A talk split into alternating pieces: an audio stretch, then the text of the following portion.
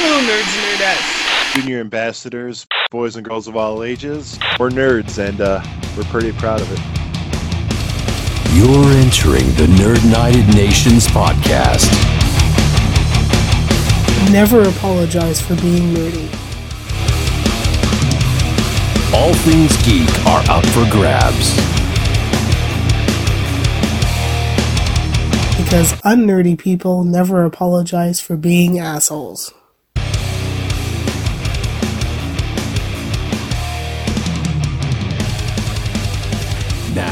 Here's your ambassadors, Melissa Nicholson and Jared Boots. Hello, junior ambassadors, nerds and nerdettes of all ages, and welcome back to episode two of 2021 of their Nerd United Nations podcast. And tonight we're going to talk about one of my favorite cartoons of all time growing up 90s cult classic cartoon, The Critic. I am your host from the Midwest United States, Jared Boots. With me, as always, is my co-host to the Great White North of Canada, Miss Melissa Nicholson. Melissa, how you doing? I'm doing well. How are you? I'm ready to talk one of my favorite cartoons of all time. How about you? I'm ready to talk about it, with it being my first time seeing it, so I'm excited. That should be fun, and I got us this very special guest too. Oh yeah? Who's the Yeah. special guest? Well, all the way from uh, Dark Tower Radio, Jeremy Lloyd. Hey, Jeremy, are you ready to boogie with Baby 37 tonight? I heard that you can say your name backwards, Jarrett. Arjoff. I was I was sitting here. I was I was sitting around today trying to think like, oh man, like what what are the opening quotes? Where what are we gonna drop for the opening quotes of this show? There's so many to choose from, and I was like, it's got to be a Franklin quote. It's got to be right. Well, he's the he's the best character in the show. It's always a toss up between him and Duke Phillips for me. Yeah, Duke is a good one. Yeah, th- thanks. Thanks for having me on. I, I this is my first time coming on here with you guys. I, I listen to the show. Uh, I know my my fairly regular co-host Guy Milks has been on here with you guys a couple times. So uh, I, I'm happy to happy to join you guys and support a fellow podcaster. We're happy to have you and to talk. Uh, you're one of the, I guess I'd say like the three amigos when it comes to referencing the critic on the Real Fans page. You're, uh, Tim Rooney, you, and myself. Hey, I, I- I feel like we're part of a special club, and I that's that's fine with me. Like I, it used to bother me that not many people remembered the critic, but now I, I just feel even more special when I do find those people that are that are fans of the show. So Uh, before we jump into it, why don't you tell us a little bit about yourself?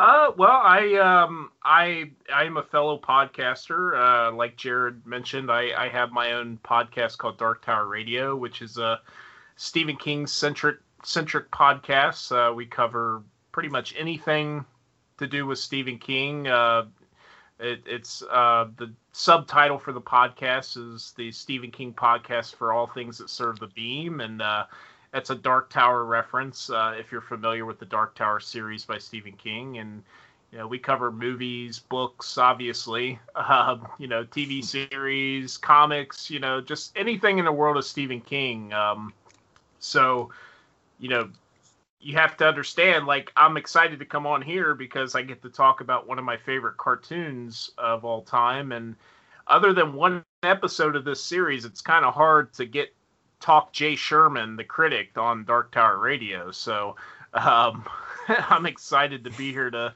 to be able to talk about it. Um, you know, because this is a this is a show I I, I kind of grew up with. I I remember um, I remember watching it when it first aired.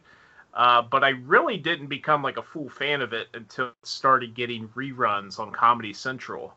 Um, you know, much like Futurama and King of the Hill and stuff like that on Adult Swim, um, was where I really discovered this show and I became a huge fan of it. Nice. So you're a you're a child of the mid early '80s, like I am too, and uh, I kind of grew up with the show too. But um, so let's get right into you. You briefly shared your um, exposure to the show. Do you have anything else you want to add to that before we move on? Uh, yeah, I mean, I um, I remember uh, discovering it, um, and I I knew who Jon Lovitz was uh, just from SNL. Um, you know, still my favorite era of SNL was what we grew up with in the the 80s, early 90s. Um, you know, the Farley, Sandler, you know, that era. Um, so I, I recognize Jon Lovitz from that uh, era SNL because he was kind of a reoccurring cast member on there. He wasn't like he just kind of popped in here and there on there. I don't know if you remember that, uh, Jared, but he would he would have these random characters on SNL that he would come on and do. Yeah, he uh, he played what Dukakis quite a bit. He played uh I think he was the I think he was the devil. And then yeah. uh was it Hanukkah Harry? And yeah. I think his I think his main role was what the yeah, yeah, that's the ticket. That's the ticket. Yeah, yeah. Yeah, and I remember he was. Uh, I think he played. Uh, was it Tonto when they would do the uh, Frankenstein, Tarzan, Tonto like Christmas carols or whatever Yeah. uh, on there. I know that's a deep cut, but but he uh, he he has one of those voices that is instantly recognizable. So I mean, and and this character, the Jay Sherman character, I mean, we'll get into it, but he was obviously written for Jon Lovitz. I mean, you can't see anybody else playing this character. Um, so I I I've always been a fan of Jon Lovitz, and we were talking a little bit off mic about you know just he he doesn't have a whole lot of leading roles. Uh, this is one of maybe two, um, maybe three if we're forgetting one, but. Uh, you know, he's usually a supporting character, but he's always memorable in everything he does. Like you always kind of remember Jon Lovitz um, uh, when he when he pops up in a movie or something. So um, yeah, and this this series it, it's it's one of those things that became very quotable. It came, became a second language for me and my brothers. Um, it was just I don't know what it was. I mean, I know for a fact that I didn't get a lot of the jokes when I was younger watching this show. Um, as I got older, I think I've definitely had a bigger appreciation for some of the jokes, but even the ones that I didn't really get the punchline, I always laughed. I mean, I don't know if it was something with the animation or the way the jokes were just thrown at you. Something about it, like even if I didn't necessarily understand the reference, I always laughed. It, it always got laughs out of me. Um, and it was, it's just one of those shows like, I'm a Simpsons fan. I think most people are, uh, but I, I, as I've gotten older, I, I, I do tend to gravitate more towards like Futurama. Um, you know, The Critic, um, King of the Hill is another one of my favorite uh, animation shows. Um, so I do, I do have an affinity for these shows that, granted, Futurama got brought back to life a couple times, but these ones that didn't necessarily have long runs, but they've had a lasting impact on me for sure. Yeah. Said right there, and you and it, it does have a great Simpsons tie-in. The critic does. Uh, we'll get Mhm. into that before we tie into it, and also maybe talk about Matt Groening's, for some reason, huge disgust for this show for some reason. But yeah, yeah. but uh, Melissa, what about you? you this is your first time watching this show, so one, me and Jeremy grew up with it, so we're both interested to hear what your thoughts are on this show. Yeah. Um it was it it honestly it had me laughing from the start. Like that first episode was to me really hilarious. Um but I what I really liked was that it was very different and unique in itself. Like it didn't to me it didn't seem like sort of usual maybe more adult oriented animated shows um very clever humor and you know some of the lines and i'm really glad that i've seen as many movies as i have now because there's so many references. Like they make reference to you know a lot of different movies and and different actors and things like that. And it's like okay i'm familiar with them so it's like aha this is it's funny.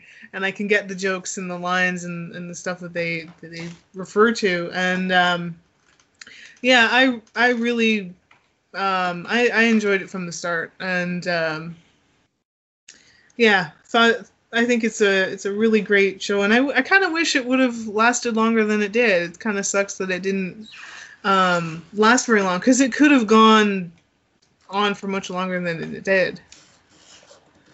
Yeah. Well, I think it probably fine there was like you started to lose some of the voice cast, like uh, Doris Grau, who was the voice of Doris. Uh, she ended up passing away not long after the show ended, and then uh, I think Charles Napier, who did the voice of Duke, he I want to say he lasted till like the 2000s, I think.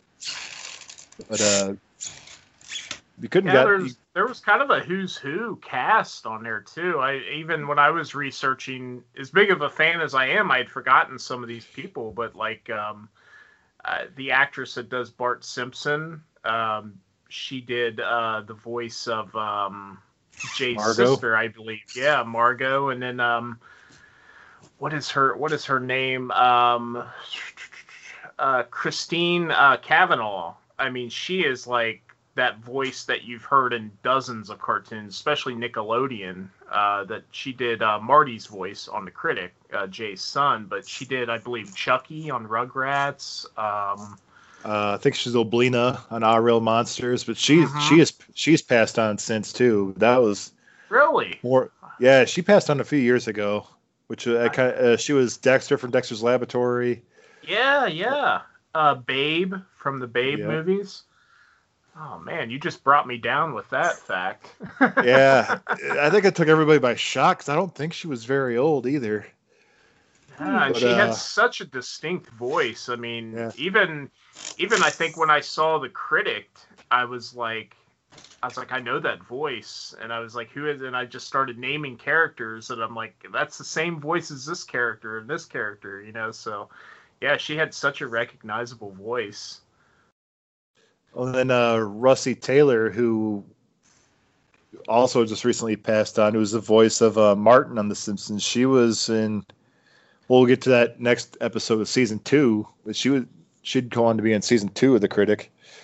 But uh, she was also Martin on uh, Simpsons, and uh, I believe she was Minnie Mouse for the longest time too. Oh wow.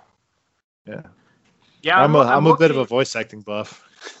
Well, I'm, I'm looking forward to uh, to uh, when we do cover season two because I I feel like season one is like my my bread and butter. Like that's the one I I've watched the most, and I feel like that's the one that gets reran a lot uh, when it was getting reruns. Um, but season two, yeah, I mean, there's there's some different dynamics that they introduce in season two um, that I I I don't re- I don't recall as much of season two as I am with season one, so I'll look forward to to revisiting those episodes.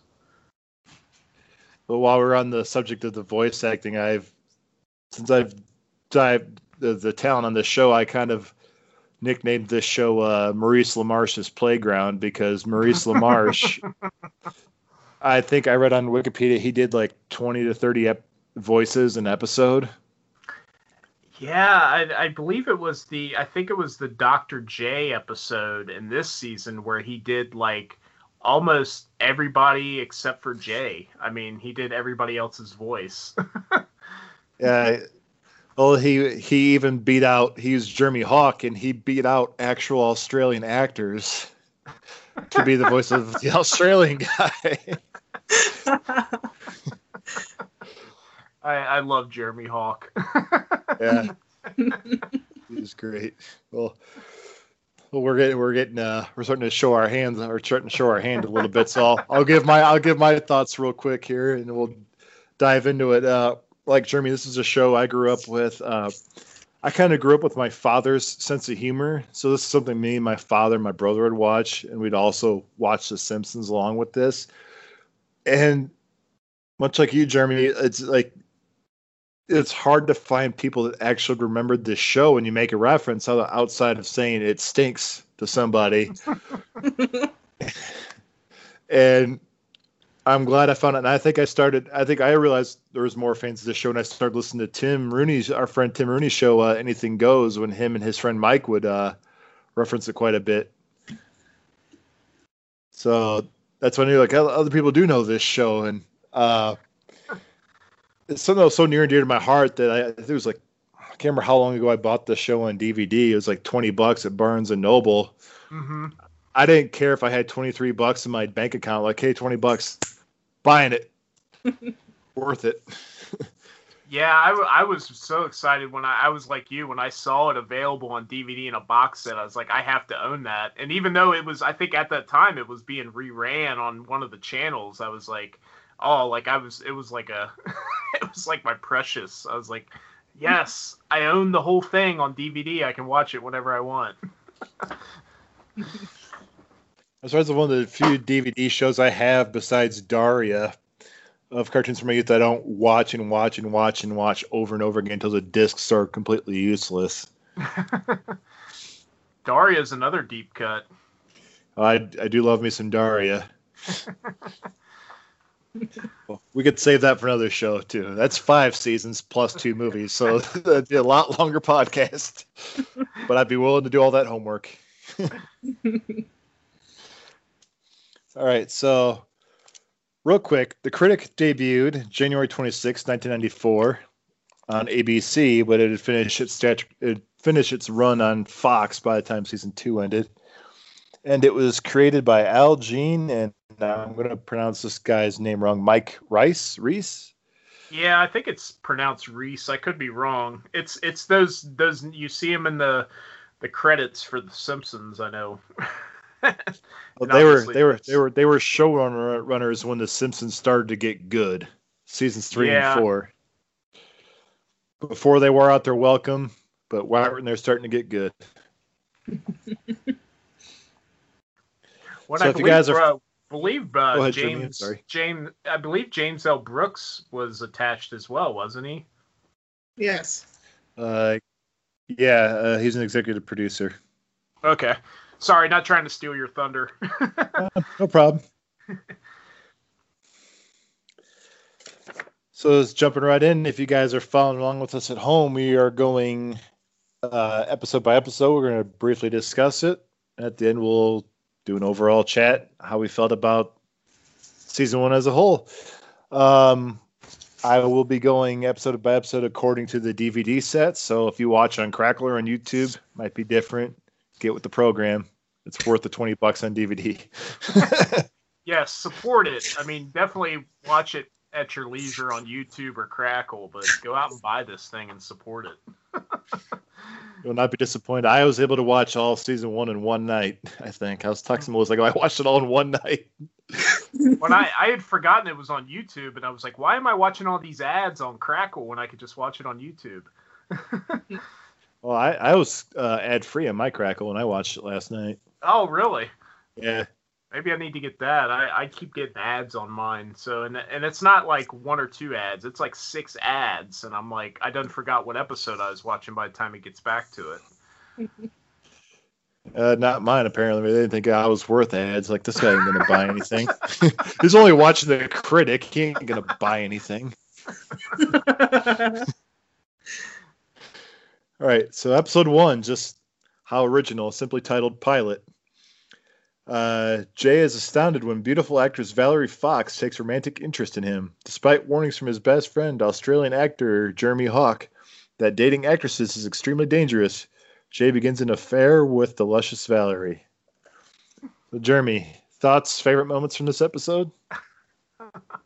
Well, I mean, uh, you know, being the pilot, you get introduced to kind of the formula of the show. Um, you know, Jay is in this. uh, I I think we should mention, you know, when this show came out. I mean, film criticism was like a, you know, it was it was a it was a different thing than what it is now. I mean, you know, we're on a podcast right now. We're doing film criticism, but like back in the '90s, I mean, it was it was something that was you know you had like Siskel and Ebert you know those were the two guys that you thought of when you thought of film criticism you know? It was it was like this I don't know what the word is for it but it, it was like this it was this career that you know you didn't really know a whole lot of people that did it you know? And it was the people that did do it um you know they were they were almost like they were a celebrity in the onto themselves you know? So um the show kind of plays on that, you know, with Jay Sherman being kind of the number three best film critic, I guess, in this world, you know, Yeah. behind Siskel and Ebert.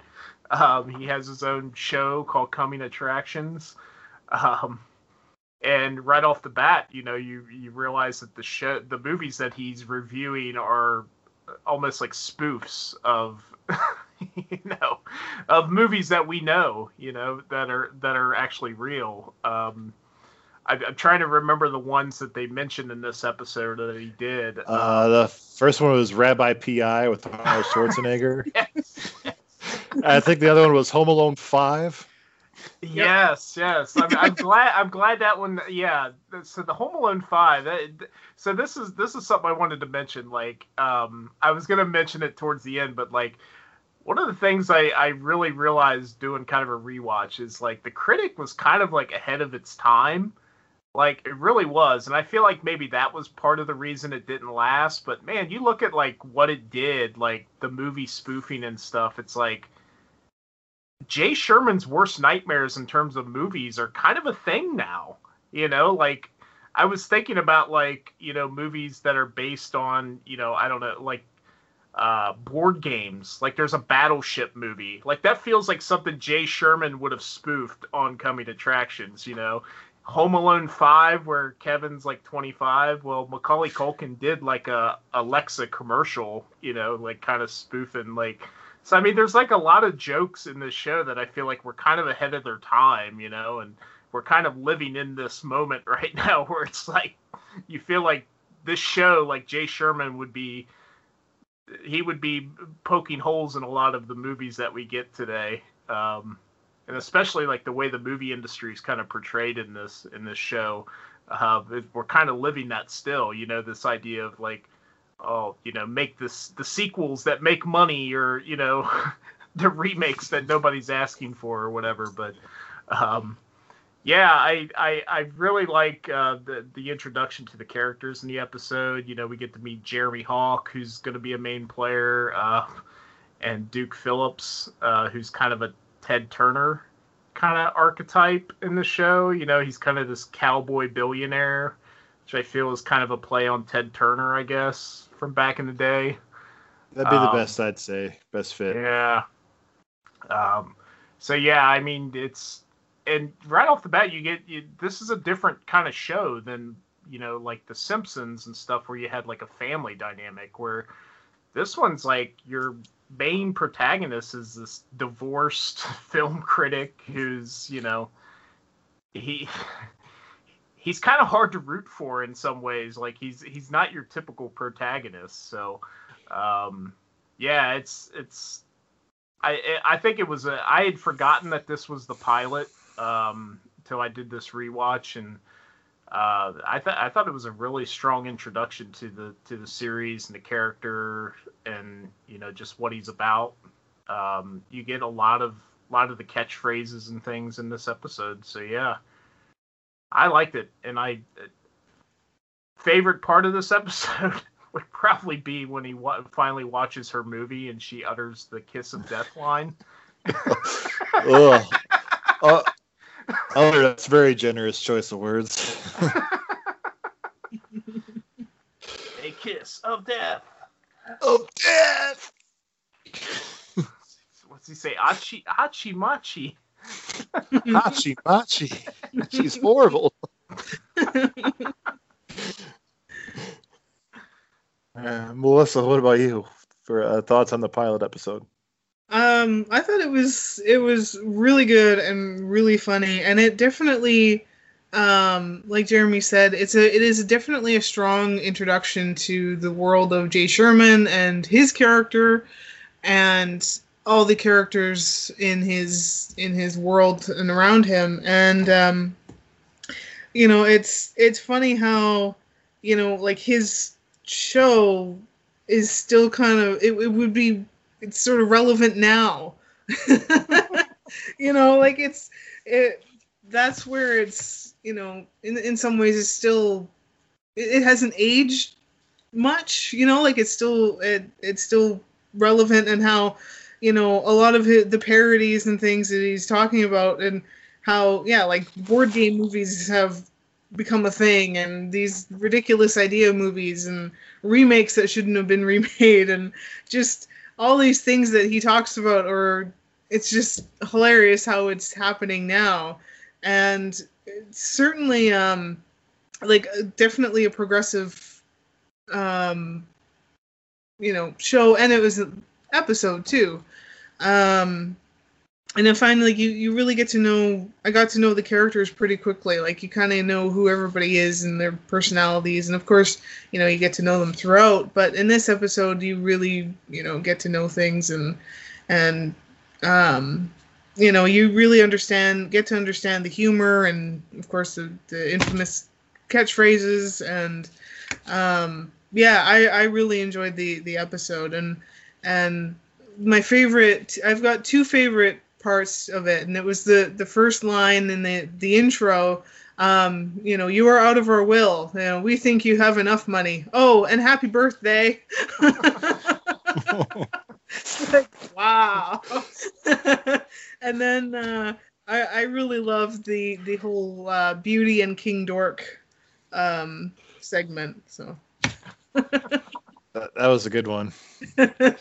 It, it, like you mentioned with the telephone call, that that it's sort of like their couch gag and chalkboard gag from The Simpsons, and Yeah. Yeah. it also it also gives like a good description of what his mother is like before we even get to meet his mother later on in the episode too. exactly like you, you don't even see her yet and you just hear her and it's like oh boy like you really know she when whenever we get around to meeting her she's gonna be a piece of work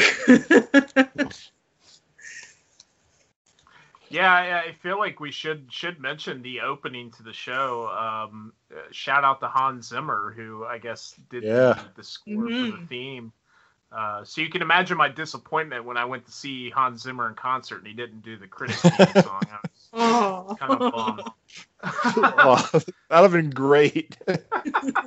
I would have been the only guy in the crowd cheering. I feel like, but uh, I, uh, I I did want to mention real quick. I had forgotten. Um, we do get the uh, Jeremy Hawk uh, Crocodile Gandhi um, yeah, bit, which is which is a a glimpse of me reoccurring bum for one. the ladies.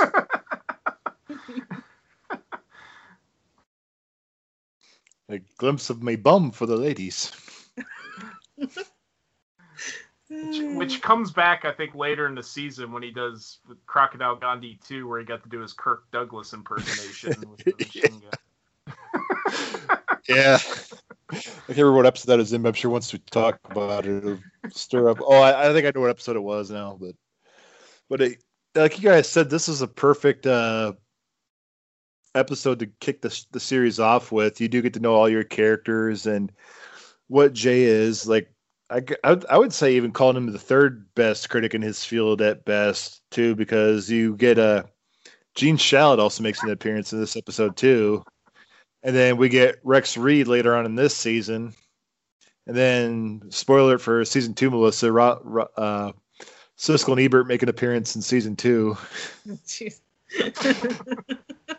Yeah, So I feel it's like cool- they're they're referenced, I think, in season one, but we don't have actually get them till season two. Yeah, there, there's an episode where they said this buffet table's specifically for Mr. Ebert. Oh, yeah yeah, they get referenced quite a bit. So that that is something I, I did want to ask you guys because I know something that gets brought up a lot with this show is you know it it, it does play a lot with kind of fat shaming with Jay Sherman. Uh, there's a lot of fat jokes in this show. Uh, you know, obviously specifically towards Jay Sherman, and I feel a lot of people today say that that's something that probably wouldn't fly today.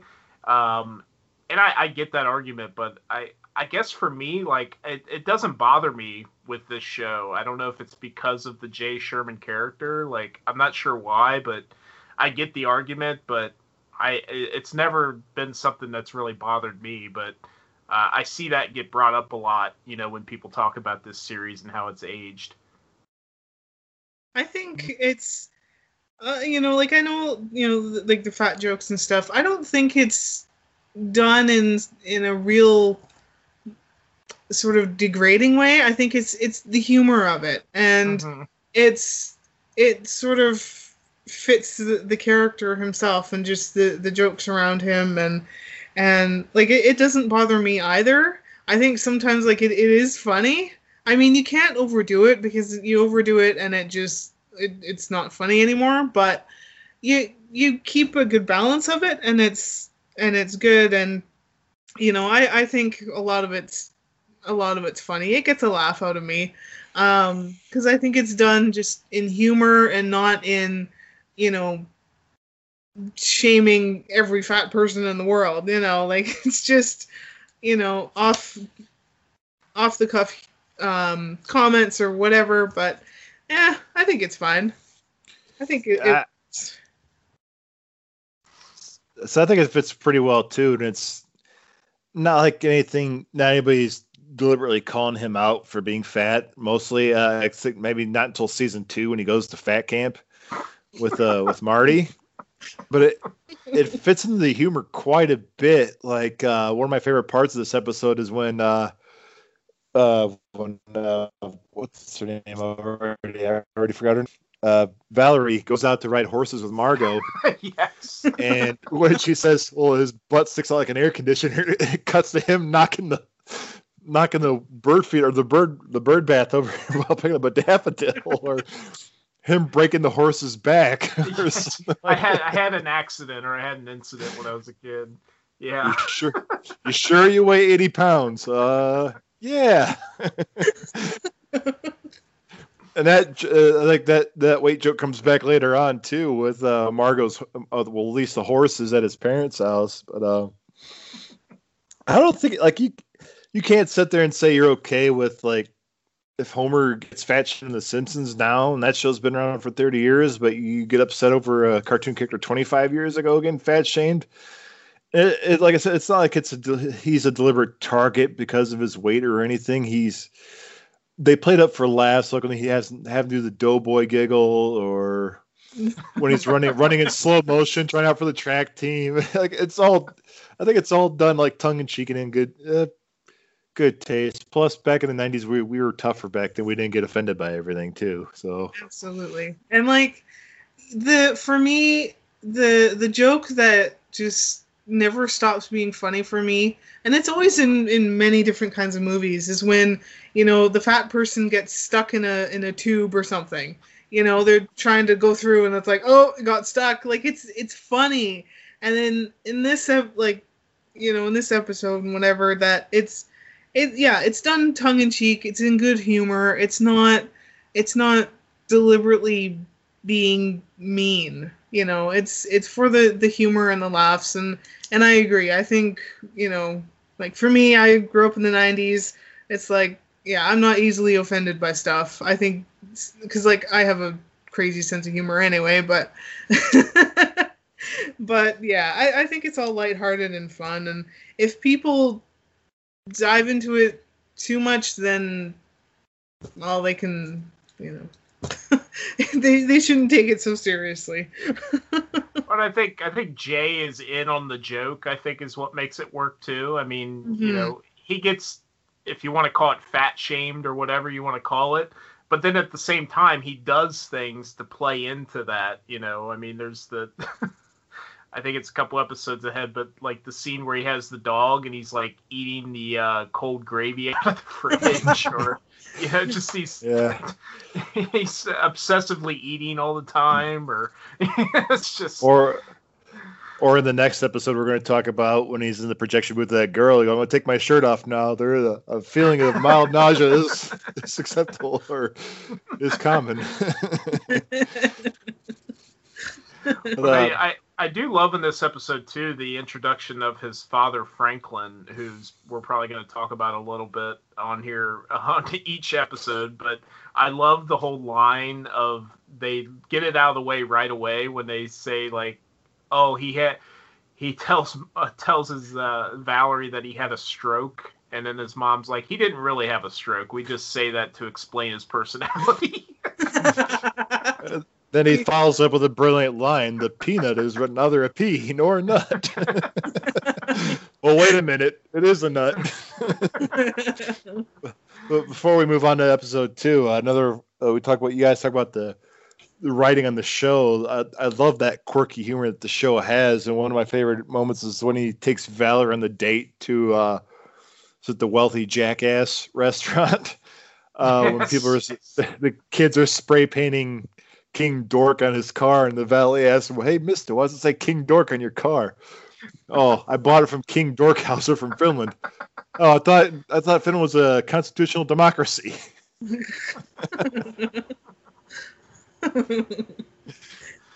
yeah, they, there's a lot of uh, there's a lot of humor in this show in terms of like political humor. I mean, we get a lot of like presidents or like politicians in this show. Um, and I don't know if maybe that's, you know, uh, obviously the writers, but I don't know if maybe part of it is, um, you know, this show is such a love letter kind of to New York. So, you know, they do play up a lot of like the New York politics stuff. You know, you get a lot of Ed Koch cameos in this show. And how am I doing? Um, how am I doing? yeah.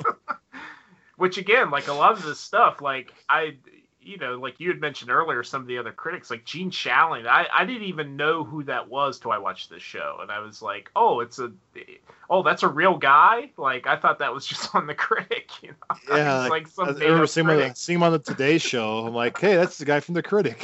yeah. So.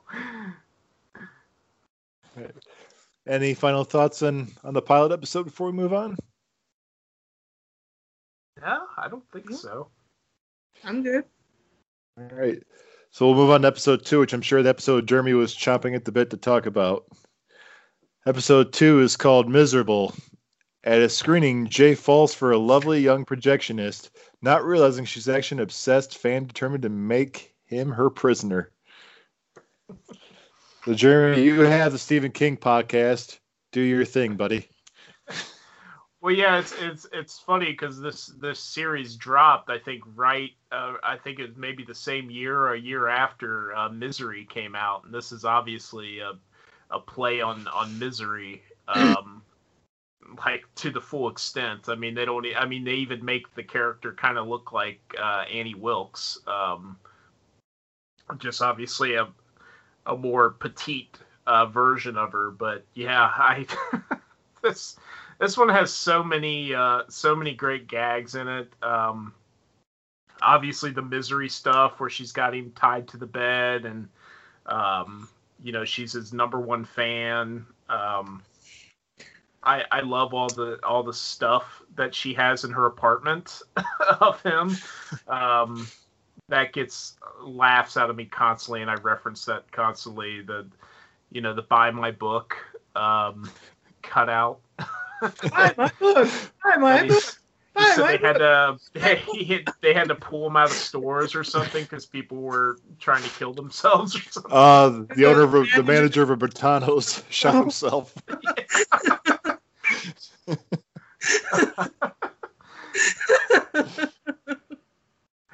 and I, I, I, do have to mention I, I one of my favorite scenes uh, is one of the movies he's watching when she's eyeballing him in the projection booth is Indecent Proposal 2. Yeah. She's like, uh, you offered us a million dollars last time, and he's like, yeah, I was at the time I was worth a million dollars and five bucks or something like that. One million and six dollars. Yeah. what can I get for five? Government cheese. Thank you and good night. uh, yeah, I, I, I, love this. I, I, I love her whole thing where she's got him tied up and uh, she keeps giving him that shot and he wakes up and he's like, "You can't do this to me. I'm Jay Sherman." And she does it again. It's like, it's it's been six more days, Jay. It's been you know nine more days. yeah, that, I, I I love this episode. I had forgotten that it was the second episode. Yeah, Crackle. They put it down to like the fourth episode, but my DVDs have it at number two. Well, we also get a couple really great um, coming attractions in this one. You get Edward Plunger hands. Um, yeah. honey, honey, I laminated the kids. Well, I think he's. I think he's watching that one. I think it's like when the second time he goes to the theater, he's watching Honey, I Laminated the Kids, isn't it? yeah, yeah, I think so. and you get uh, the, this really good stuff with with Jeremy Hawke um, when I think he goes to visit him on set or something, which is another great great scene. Yeah. Yeah, speaking of, uh, they're filming the movie Smith and Wesson, which is like a on like a dead on tribute to Lethal Weapon. You just see who the director was on the little clackboard. Oh, I I did not. It said Donner on it. Oh. Yeah, and I mean, I remember the guy on the bed looks very much like Danny Glover, obviously. Yeah. and the guy that played the villain of the movie, they I know they brought him back sometime in the show. I can't remember where, but I know he's made appearances in the shows before too. Probably yeah, in some he- of the movies that Jay's covered or something. Well, yeah. The, what does he say? Uh, he he's like the stereotype uh, villain or something, or the unconvincing character actor that always plays a villain. Yeah. Go ahead and stab me. I know it's a prop knife. Die, That's critic, tickles. die!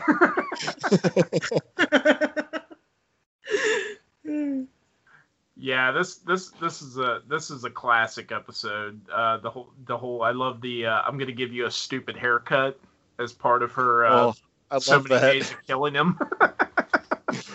Can I, can I get you anything while I'm out? Yeah, a hat.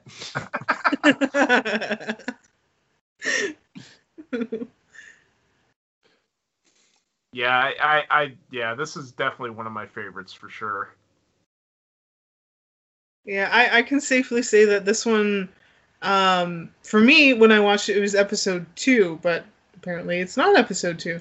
Uh, but Well, it is according to the DVD release. It is number two. Oh, okay, or uh, number four um, on mine. So, um, anyway, um, I re- this one is my is has got to be my favorite. Like this one, I was laughing the most at. Like I I haven't actually seen the movie Misery, but I know it, and I I know you know I've seen clips from it and stuff, so I knew what they were referencing, and so it was hilarious. And I love how um, Jay gets tied up with with film reel. like of all the things to be tied up with. and I love how when they they go into the um her apartment and um oh you seem to have a psychotic obsession with me. I love that in a woman.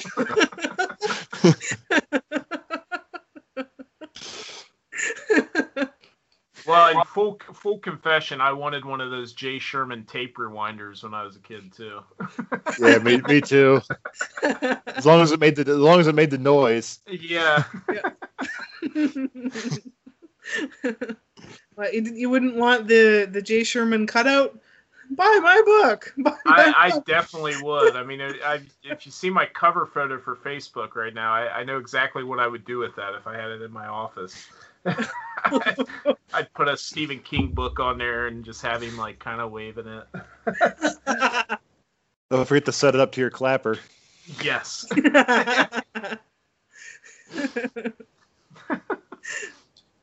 Which I, I'm trying to remember who did um, the um, Annie Wilkes character voice in that episode. I feel like it was somebody. I think it was famous, wasn't I think it was Tress MacNeille. Oh, was it? Okay. I'm almost certain it was Tress because she's a pretty she's pretty she's famous in the voiceover world because I think she she pops in and out throughout the show hmm as doing random voices. I'm, I'm almost certain she was the voice of uh. We ever hear this woman's name? I don't think we ever heard her name, did we? I don't think so. I don't think we do. Yeah, I, I think she's just. Uh, I think she's just known as like Jay's secret admirer or something. I don't think she ever really gives her name. no, I don't think so. Melissa, do you have any more thoughts or funny moments from this episode? Um, well, I, I had mentioned the the one the psychotic obs- obsession that was really funny, and I also just I love the, um, you know the the Edward plunger hands. I think I laughed a little too hard at that. that, shoot me. that that really uh that, that broke me up um Yeah, that that was hilarious, and uh, yeah, just the the whole episode itself was just um, really really good. It was it was a solid episode, and it was you know funny all the way through. Like I, I don't think I I stopped laughing all the way through watching the the episode. So I I really enjoyed it. So I don't think I can add much as to describe the episode that you two guys did, but some other funny moments. Like you get a lot of funny stuff from Jeremy in this. Like you find out that he wears high heels or heels when uh, Margot goes to see him. he breaks the heels. He starts starts running with that limp. Yes. or uh, how he's leading the leading the charge. And um, I like when they're having the press conference with Jay's parents, and they keep asking him all these questions about the the biscuit. Like, if Jay if Jay Sherman were a biscuit, would you fire the person that brought him to you? hey, now wait a minute. Yeah, I like the, the broken heel thing. I have to say, I remember me and my brothers. We used to do that all the time. If we were having to run somewhere, one of us would break that out and be like, "Oh, damn, I broke a heel," and we'd start trying to do that crazy that he's doing. Oh, Uh, this is a good episode of Jeremy. and I love how his uh, Jay's mom uses the platform to shame the reporters for discriminating or disgracing Dan Quayle. and then get another Frank, a great Frank line with, uh, "If I could be a vegetable, I'd be a carrot." And the that's what the headlines run with. carrot man to Big Apple. I want my baby carrot or something like that. I missed my baby carrot. I think Yeah. honestly, he's one of my f- my favorite characters. I love hi- how random he is, and the lines he comes out with, and it's just he is so funny. I I really enjoy him. Which I, I, I guess, I mean, I, I, I guess I should have put this together, uh, you know, a lot earlier than I did. But I guess they're based on like Franklin and Eleanor Roosevelt, um, which I, I kind of see it now that I know that. Um, but I, I never took Franklin Roosevelt to be this kind of personality. But Yeah. um, you know, they are like kind of this like aristoc- aristocrat kind of political, I guess, family. Um, I mean, they never really. I don't think they say where they got their fortune from, but uh, you definitely throughout the series you see that they have like a lot of friends, like politically. Like you'll see like random politicians and stuff at their house parties and stuff, and so I I never I never put that together, but I guess that's where they got their names too. You know, Franklin and Eleanor, I guess, is referencing Franklin and Eleanor Roosevelt. Yeah, I I don't really associate the his behavior with Roosevelt. Just just more just more of the uh I just see him as like I guess like a a caricature of like those these rich people just seem to loot their that have accumulated so much wealth they just lose their grip on reality. But I think you There's- find out what there's such what old season- money. you like so season two you find out that like he started acting this way once he started drinking. So he's a lot, he's much like Popeye when it comes to drinking.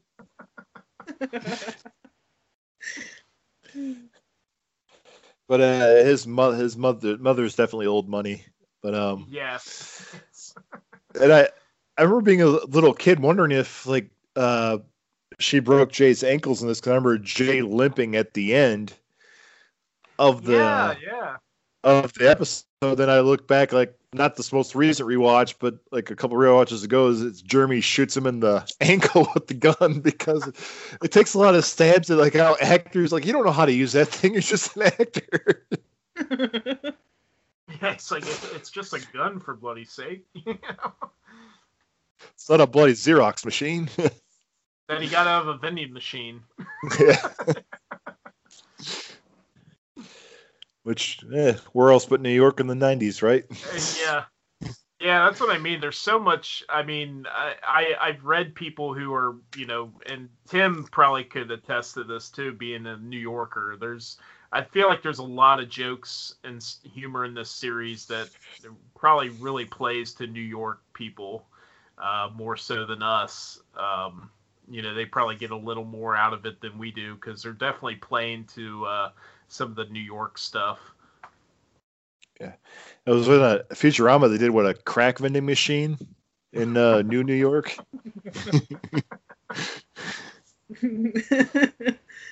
yep. Uh, any final thoughts on uh, Miserable?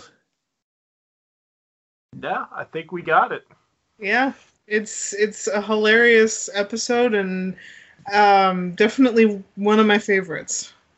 And you gotta love it. Pays off. He asked her out on a second date. I like how they end the episode. Don't hit me. As we're fading to black.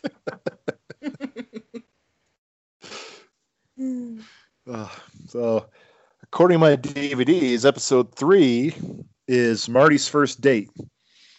And uh, Jay hints his son Marty on how to romance a young woman have far reaching consequences. The critic has to speed, speak to Havana to rescue the love struck lad who has literally taken his father's advice and followed her home to Cuba.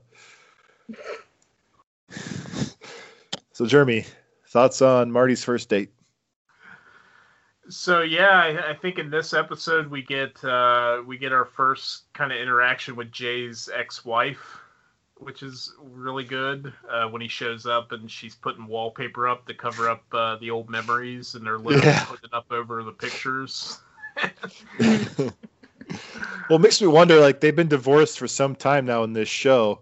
He still has a wedding photo in his apartment, and she still has a photo of him up in her apartment. So makes you wonder, even though she absolutely disgusts him, like what kind of relationship they really do have. Wasn't it? Uh, isn't it in the? Uh, was it the previous episode where you got that? Um, where it shows their wedding day, and she says, "I want a divorce," and they're at the altar getting married. I can't believe I married you. I can't believe I married you. Yeah. uh, but yeah, we this is our uh, first episode where we really get uh, a lot of stuff with Marty, Jay's son, and we find out he goes to this. Uh, this is something about the series I never understood. He goes to this like school at the UN, like the United Nations, like school. like I never understood why that was, but um, you know, we get all the the kids from different countries. One of the gags I've always liked from this is the Easter Island kids who have like oh yeah.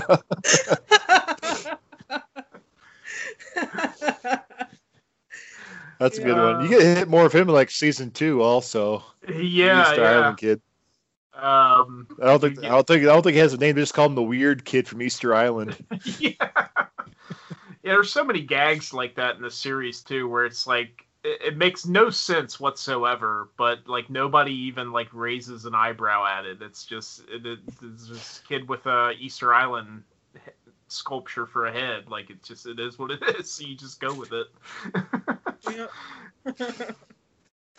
Uh, yeah, so this one uh, really plays with uh, a lot of stuff with Cuba, which was kind of interesting. Um, I, I love the this the, one of the random jokes in it with the the homeless guy that gets the cello and becomes like a famous Broadway guy doing the bum show. Doing a Carnegie Hall. Yeah, Carnegie Hall. Um, but yeah, there's some really fun stuff with uh, with Castro. I love the flashback uh, where he's in Washington and JFK and Nixon. I thought that was pretty funny. um, yeah, this this was- this was a pretty good episode. It does it, it's got some pretty good stuff in it. Um, trying to trying to think of some of the other gags I remember from this one that were really good. Well, you got I love the that international marries- food fight. Yeah, the international food fight and the French uh, surrender like right away. and, and- and I love the I love the one line during the the international food fight. You know, if we go to the Swiss table, we'll be safe there.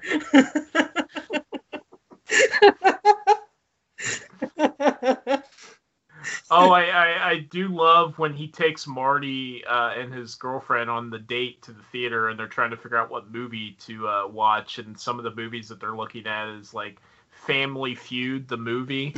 It's like, and then Mash, the movie of the TV show, but not the original movie. Yes. And then he ends up seeing this French film called The Red Balloon, and it, it's it's like this ridiculous, like kind of Die Hard ripoff or something. It's got like a Steven Seagal type character in it, and uh, it's Yeah. got uh, got clearly a Hans Hans, Gruber. uh, yeah, Hans Gruber character in it.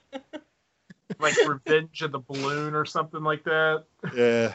yeah.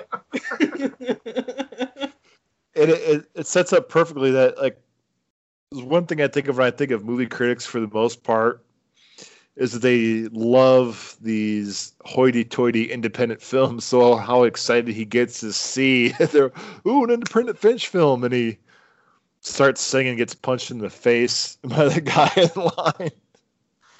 Yeah, which is something that'll come back in a in a later episode with with his boss Duke. How he's he gets you know ticked at Jay all the time because all Jay wants to talk about is like artsy artsy films that nobody cares about. yeah. Or like Jay, he's in the it's a yeah later episode and probably the same one that you're referring to, and that oh I'll make a list of films I love, and oh I hope it's not some weird French films. Yeah, it's like this better not be a list of like artsy French films Yeah. or something that nobody cares about.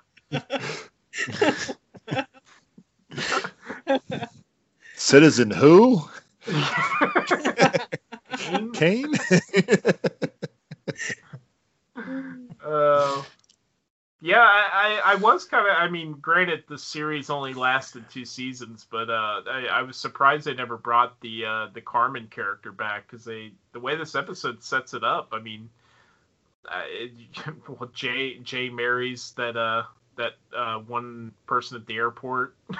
She's like, I just married him for his money or something. Like, I'm going to take half of his money and divorce. him. yeah, She's a lot like your other mother. yeah. this is the most loving, really honest. This is the most loving and trustful relationship I've ever had.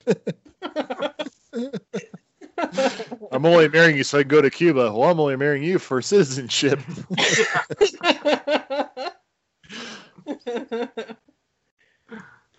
I, I do like the scene in the school in the cafeteria where Jay said tells Marty that he can read women and he's like going through like different people in the cafeteria like oh she thinks I'm this and and then he gets to the old lady he's like she's wondering if she should call the cops and have me arrested or something. And you see her like get on the phone calling the cops Better make this fast. uh,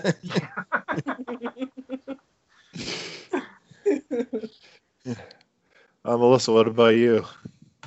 I I thought it was another um yeah definitely another funny episode and and a lot of uh um you know sort of I think this one was like another one where it's you know like the movie references and you know like the you know the red balloon and you know like sort of Die Hard ish ripoff and um yeah I, I really love some of like the lines in it and the, my my favorite though is like you know international food fight. And, um and and it is kind of you know yeah it doesn't really make any sense why marty goes to a united nations school but yeah you go with it you don't question it. Just like the the easter island kid. So but uh yeah i thought it was it was really good and and uh it got a lot of laughs out of me so we also I get, find it. uh, I, I find it quite humorous about the UN school. But go ahead, Jeremy. I'm sorry. Uh, I was just gonna say uh, before we forget, we do get a flashback to Franklin's first date in this episode too. Yeah. Some random ass cartoon adventure in Two Land. Your mother never looked prettier. Um, I enjoy yeah. the joke of the UN school. I think it, I think it sets up for a lot of humor. Because I, love the principal of the school, mm, uh, yeah, Principal Mangutu and Mangusutu, whatever it is. I just find him hilarious. He, he find out how big of a jerk he reveals to be on like later on in the show, like always laughing at the kids and everything. but uh, you talk about how uh, Jay marries the woman at the airport. I love how there's a, a girl in Marty's class, uh, Andrea or Andrea, the girl from Mexico sets that that sort of that joke up in the uh, in the classroom by saying in our country you're there's always a a teaser or something like that it's, or an advisory that says you're an escaped mental patient yes. so when yes. they when they see him in the airport in mexico they get him locked up and he's in a straitjacket I, I do love the uh, show and tell gag too in this one where he's uh, where they Marty takes him to the school and they're supposed to introduce their dad to the class and you get the guy that does like the artwork on the chalkboard and Jay erases it and he jumps out the window and you got that gag where he lands on the uh, topiary and then the guy that built the topiary jumps off and lands in the cement. It's like, ah, my work. Fine work. I was like, uh, who's the, the dictator when he's speaking? He goes, I rule with, I'm a president for life. I rule with fear because everybody's plotting against me. Jay, like, oh, I was going to say that. I feel like this is also the episode. Uh, I don't remember it being referenced in the other ones. Was we get the the first? and It comes back constantly once you kind of get an introduction to it, where he tells the class that he gets free stuff from the studios for movies, Yeah. and he's got the socks that says one says Tootsie and the other one says My Left Foot. And I know Yeah, that 'cause it- comes, it's comes that back, like first like, episode. yeah, yeah. It, I, I I thought there was one in the first episode, but I know that that's something that comes back constantly. I know there's a scene in one of the episodes where he has like uh, his boxer shorts say backdraft on the on the butt, and um, I believe there's like an episode where uh, Doris like has like his underwear or something that says shaft coming soon on the boxer shorts. My, my my favorite one was uh, on the back of his boxer shorts was rear window. yes. Yeah, he has. I know he has like a bathrobe that says color purple on it. Uh, I think he. I think in the first episode he wears a T-shirt that says "My Private Idaho" on it. yes, yeah, yeah, you're right. Yeah, I, I, I love those uh, those little jokes. Um, but the my left foot one always gets me. yeah. Uh, I do love the opening joke of this episode too, and he's walking on the street singing "Macho Man," and they're tearing down the, his billboard. and uh, Jay Sherman now with less odor, and it's combined with like the essentially like the Coppertone billboard. Yes, and yes. Everybody's laughing. I just love the guy saying "nice butt." You get that you. great, yeah, you get that great Jon Lovitz. Thank you.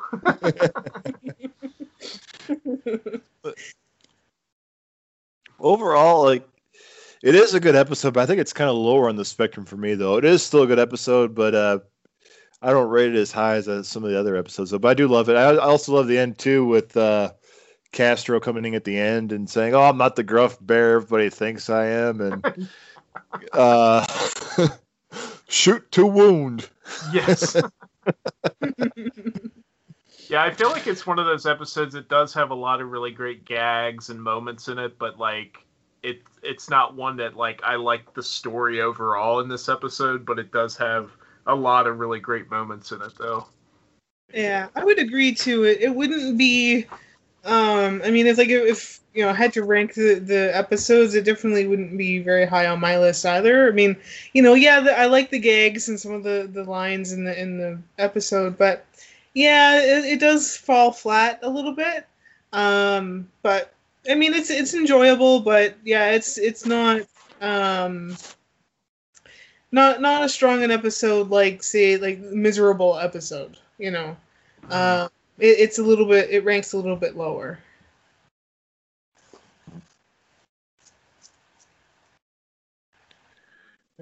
Everybody ready to move on? Yep, let's do it. All right, move on to episode four. Dial M for mother. Jay's attempt to show the world that he can be warned by appearing with his mother on a talk show is a categorical failure. He just can't find anything nice to say about her. Jeremy, go ahead.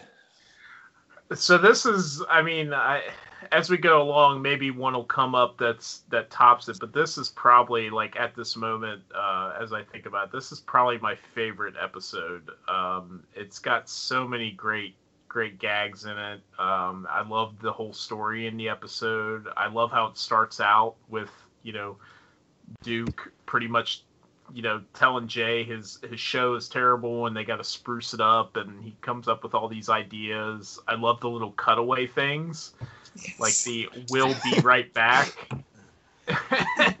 we'll be right we'll be bark. Right bark. Yeah.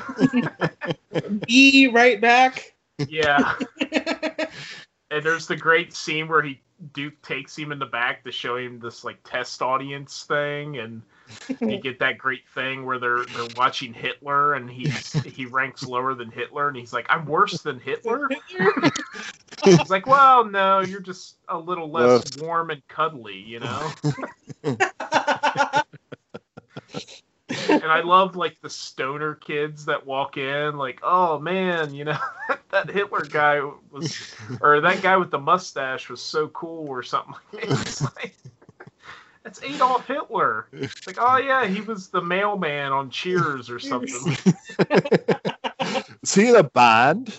yeah. Uh, but I mean, one of the moments in this episode that uh, it always killed us when we would watch this one is the whole setup that Duke does to the show, where it's like a, a log cabin and he has the doped up bear on the set. and it attacks Jay, and you get that great scene later on in his dressing room where the bear tries to apologize to him by dancing. it's so good. Uh, makes Last no sense whatsoever, but it's so great. Last time you ate a critic, you were on the can for two weeks. your apologies like your fur. It stinks.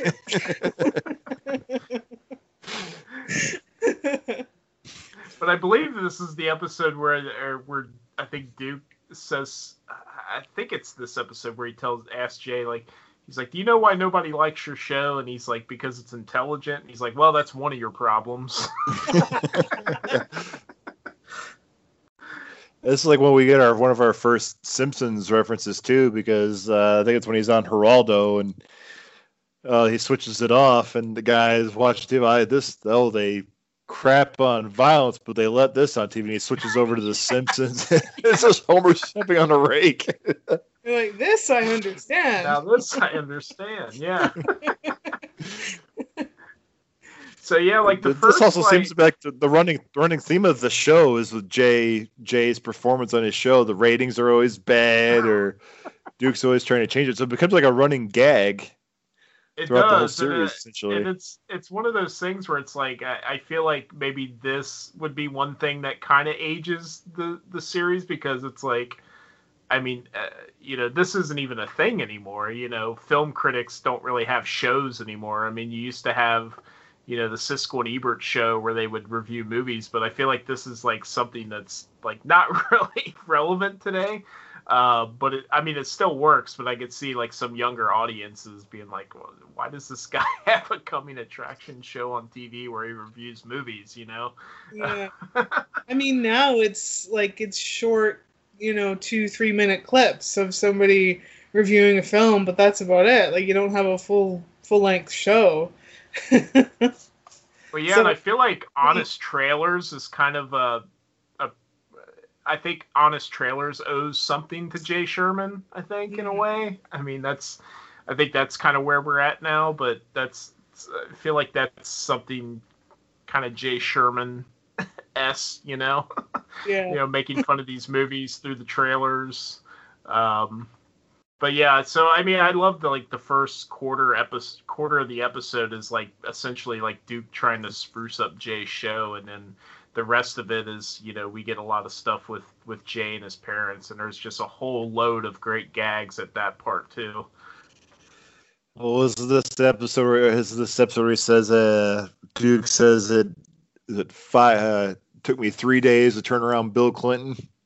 Maybe you should have done four. yes, yeah, it only took me three days with a young man named Bill Clinton, and look at him now. Maybe you should have done four. Yeah. Well, there's a, there's an episode later in the series where he's losing to uh is losing ratings to the Dryer channel. Yes. People not only watch it, they give it money. yes. Uh, Yeah, Melissa, you, your you thoughts? mentioned mentioned Go you get Geraldo too in this episode, which is which is really good. I mean, he was kind of a '90s thing too. Yeah. Between that was a Capone's Vault. That was probably more 80s when he did Capone's Vault. hmm Yeah, getting punched up by Nazis and stuff, or neo Nazis, and I only know that from the Guar song. uh, Melissa, what, about, what are your thoughts on this episode? I, I thought I thought it was a good one. I love the you know the trying to spruce up Jay's show and and like one of my favorite things was all the puns. Um, you know, like we we mentioned them before, but you know, the we'll be back, be right back, or we'll be right bark. Like the, I'm I love puns just as much as the next person, so uh, it was just hilarious to me to to see those and um yeah my, my favorite was was also the the audience um test screenings and you know the the one guy um yeah they curb violence but they allow this and then the simpsons clip and this i understand. You know basically showing like you know what the audience is is interested and not interested in and um yeah I, I thought it was it was a good episode. And I, and I loved how random Jay's father is in this one. Like just the number of lines he has in this is so funny. So yeah um yeah I, I I I definitely got a lot of laughs out of this one and and I really enjoyed it. The only the the only cringy part was um you know like a lot of this you know it it, it sort of dates itself but in, in some ways it, a lot of these jokes and lines still hold up.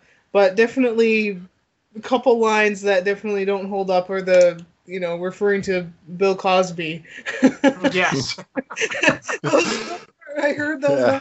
oh that- that's a little bit cringy now I, I texted I texted Melissa during my rewatch. I go, I think I found a joke that didn't hold up very well.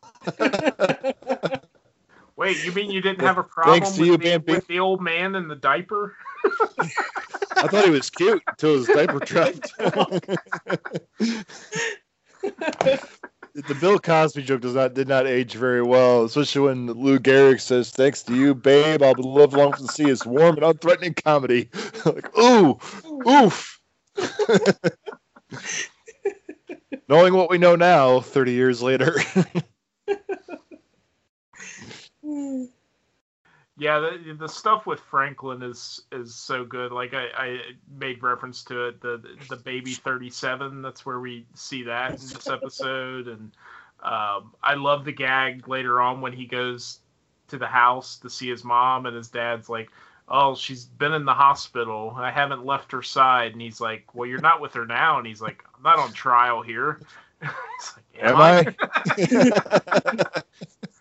I love what he calls Jay a disgrace to the family, and he still has the diaper. yeah, yeah, that's a yeah. He comes in. You are a disgrace to this family. now, who's ready to boogie with baby thirty-seven? And I I, I, think I it's- love the. It's it, it's such a small thing, but I love the gag where he's in the that restaurant and he's Richard Nixon is behind him. oh and he gets, yeah, like all bent out of shape. I I don't even know why it's funny, but just Richard Nixon's reaction where he's like, "My mother was a saint." I'm sure she was unimpeachable.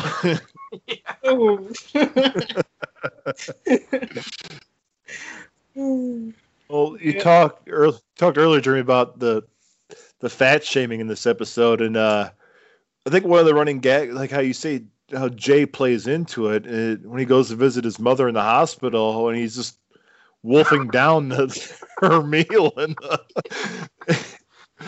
Why don't you just eat my hot while you're at it? Can you try saying that without spitting so many cobbler crumbs at me? and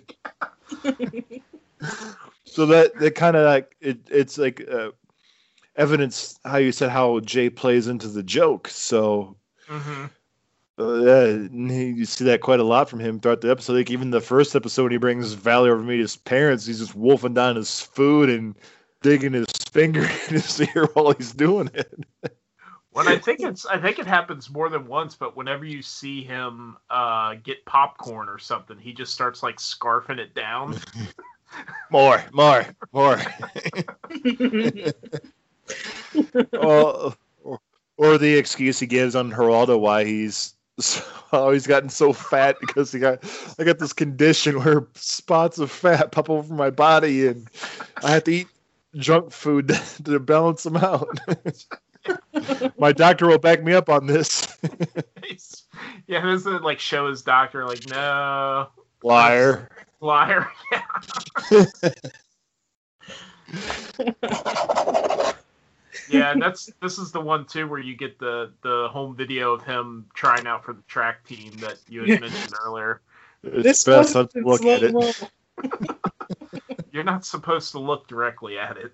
I can still see when I shut my eyes.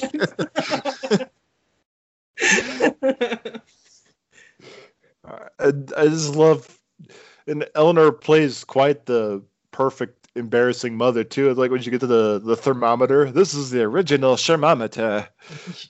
He used to he used to ask me to take his temperature even when he wasn't sick. he used to shake his little fanny and say, "Take my temperature, mommy."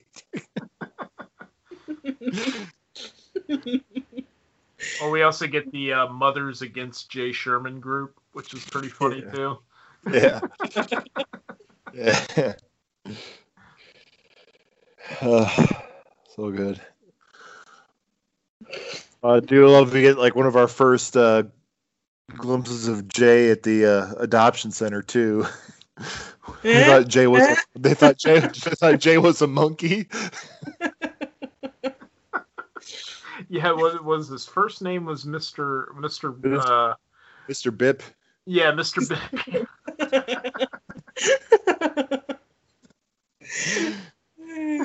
Yeah, we call him Mister Bip.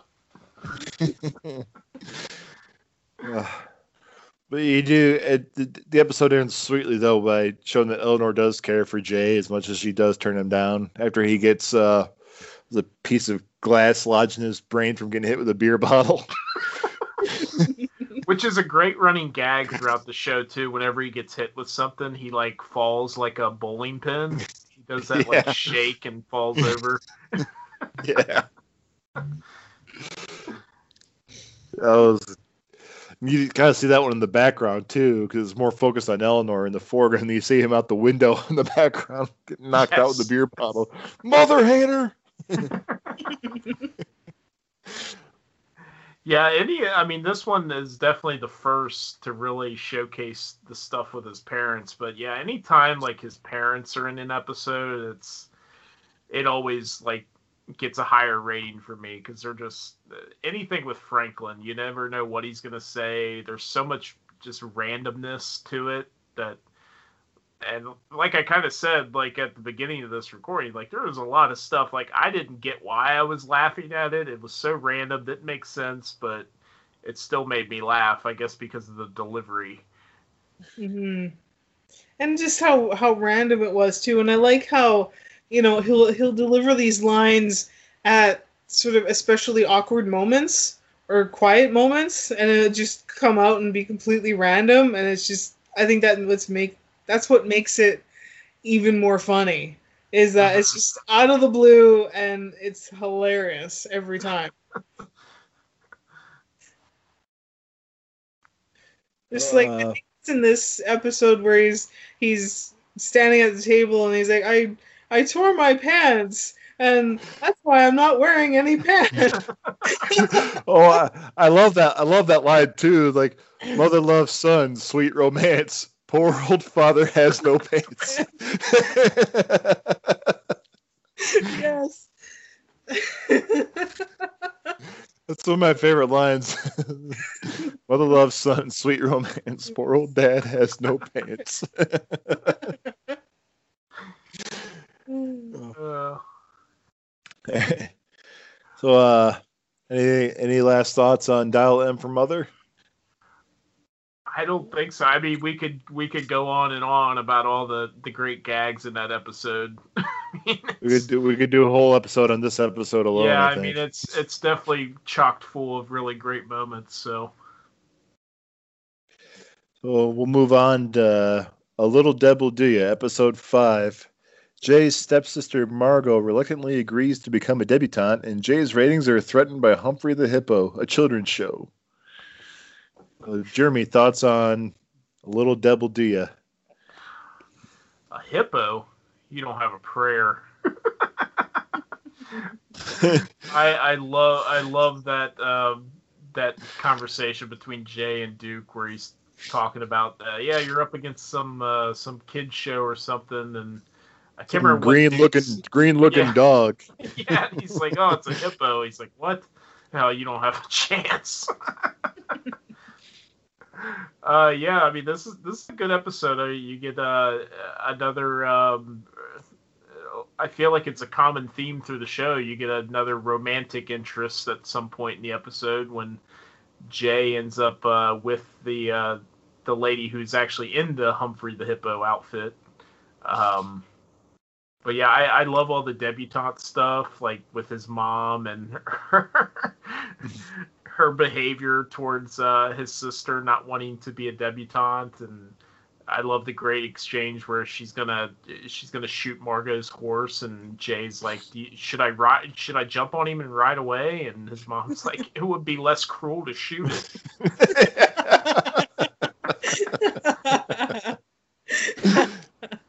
Probably one of my favorite lines of this episode too is that one.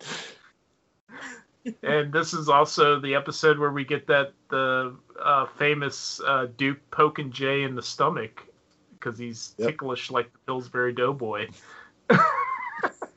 I love how when he when he finds that out, he just keeps doing it too. He reacts to it. Uh, I believe this is also where he uh, he pulls out his contract or something, isn't it? Where he tells him to dance bel- or something. I believe my contract said to prance. Yeah, my contract calls for me to prance. uh, probably So one I- of my I favorite. I want to be at that contract writing. Yeah, I know, right? Um, one of my favorite lines in this episode and in the series is there's this great moment where Jay is reviewing the Tea Cozy movie.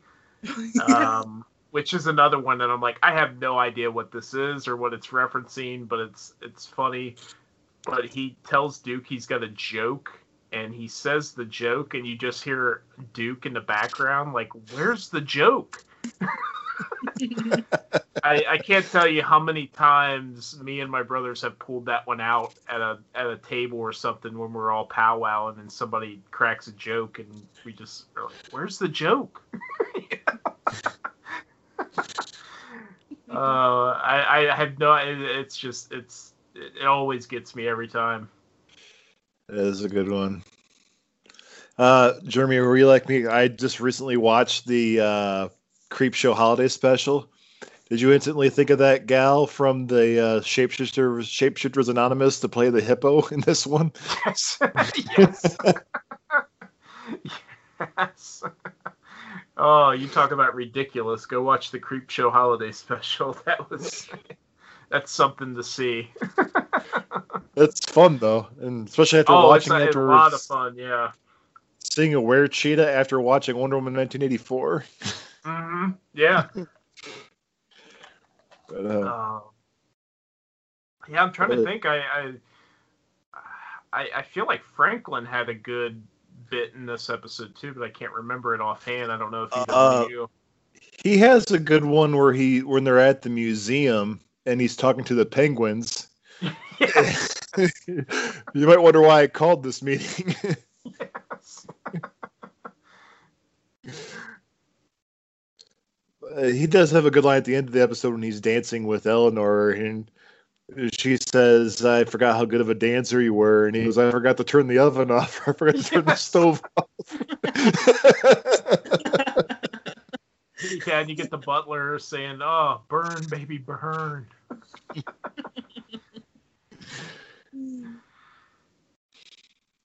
but uh, another thing we talked about how Jeremy you talked about how like the critic television show or the critic show format in general might be a little dated. What about debutante balls? Is that something that really even still happens anymore? yeah, I, I, feel like it's you know we know his his family is like old money, so I mean maybe it's something that kind of still exists in that culture, I guess. Um, I, I do love the uh, the the dress dress fitting. Oh um, yeah. That's that's a funny gag when the when the person asks her like, "Well, are you uh, can you wear virgin white?" and she's like, "Uh, the dress, but not the gloves." I was like, "Wow." You have to wear you have to wear slightly off white. We call it hussy white. Yes. I was like, wow, I can't believe they got away with that one on national TV like that. uh, there's another visual gag that I did want to bring up in this one. Uh, the museum, outside the museum, I love the sign outside the museum that says Museum of Natural History. We take the fun out of Jurassic Park. Yeah.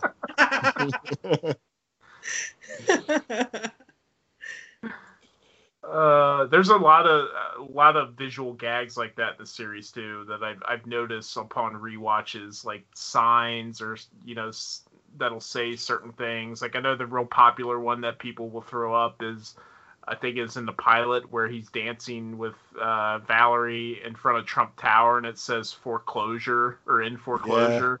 Yeah. so, I put that I, on my, I put that uh, I put that on my Snapchat last night of in front of the Trump Tower. yeah. Well, she Val- Valerie even quote unquote dated Donald Trump too yes. in, in the episode. which I which I am surprised, you know, given that this series is so so much New York, like that he wasn't referenced more given the time period that it was made. Well, they don't have the material back then that they do now. yeah, I'd say yeah, exactly. Uh, There's been a well well of information since the '90s. Yeah. uh, this is a good episode. Uh, Melissa, your thoughts on a little double D? I, I thought it was it was good. I, I really enjoyed it, and um, I I really liked how you know you kind of get to know a little bit more of the family and just kind of how, especially the mother, like how sort of traditional and sort of old, like how old sort of the family is and how traditional they are with you know the debutante party and and her sort of pressuring her daughter to be a part of this and and how her daughter is a little bit more like no i don't want to be part of this like she's a little bit more progressive than her mother and and sort of like the family and um you know i, I really um you know i, li- I like the line too of um hey ma how do you like my tux Oh, Jay, you look good enough to bury.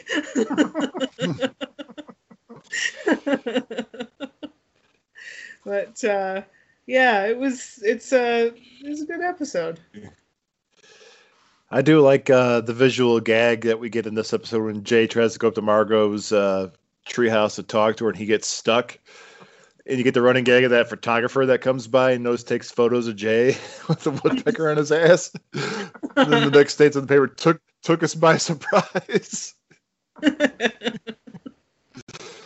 yeah, wow. that's one, that's one thing I really like about this show too. Is like you we mentioned this before about like the visual gags and that I feel like if I you know I watch this series again, I'm gonna see things that I didn't see the first time viewing it.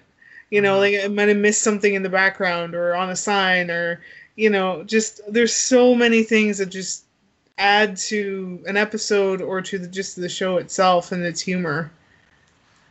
Well, yeah, I know a, a perfect example is like the uh, you know we talked about in the the miserable episode, like the Jay Sherman book thing. Like I, it took me forever to pay attention to what the name of his book was, and the name of the book is "What I Do in the Dark" by Jay Sherman.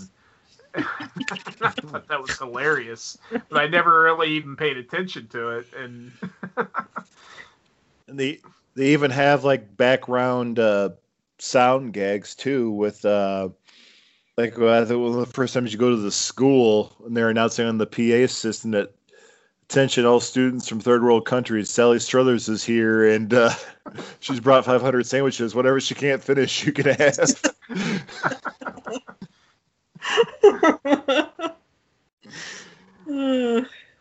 Well, we do have to mention uh, Franklin could have had rubber bands um, in this episode if he had stayed home and not went to the debutante ball. He could have had rubber bands. Aww. I could have had rubber bands. I love how genuinely sad he is about it. Like, just of all things he's sad about, he's sad about rubber bands. Uh, just Eleanor's like reaction is just like, well, I was just gonna give you some rubber bands to play with, but if you want to go, you can come. Aww. I do like the stuff we get with uh, Humphrey the Hippo too, when Jay gets to meet the act. Oh, or hold on, he meets uh, Humphrey the Hippo in uh, the video store and says, "Your your cereal turned my pee pink." well, for that to happen, you have to have six bowls or something like that. Yeah, and a gallon of chocolate milk. Yeah, This he makes is- makes Humphrey cry, and the kids like attack him. this is worse than the time you punched up Mister Rogers. I like the and I like the gags later on the episode when he meets her and all that stuff, and they're at her apartment, and he goes, uh, she goes, Jay, I have uh, something to show you below my waist.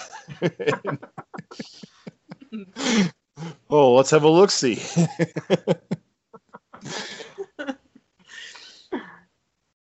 Such a great episode. It's, it's probably this is probably ranks in one of my top episodes. Actually, just stuff from Franklin with the whole I, I left the oven on and rubber bands and talking to the penguins. But uh, I've been watching a lot of uh, Nostalgia Critic lately, Mhm. and uh, he has this bit where if like somebody's being touched inappropriately, he like, pretends like he's calling the cops and have like bad touch and stuff flashing up all over the screen.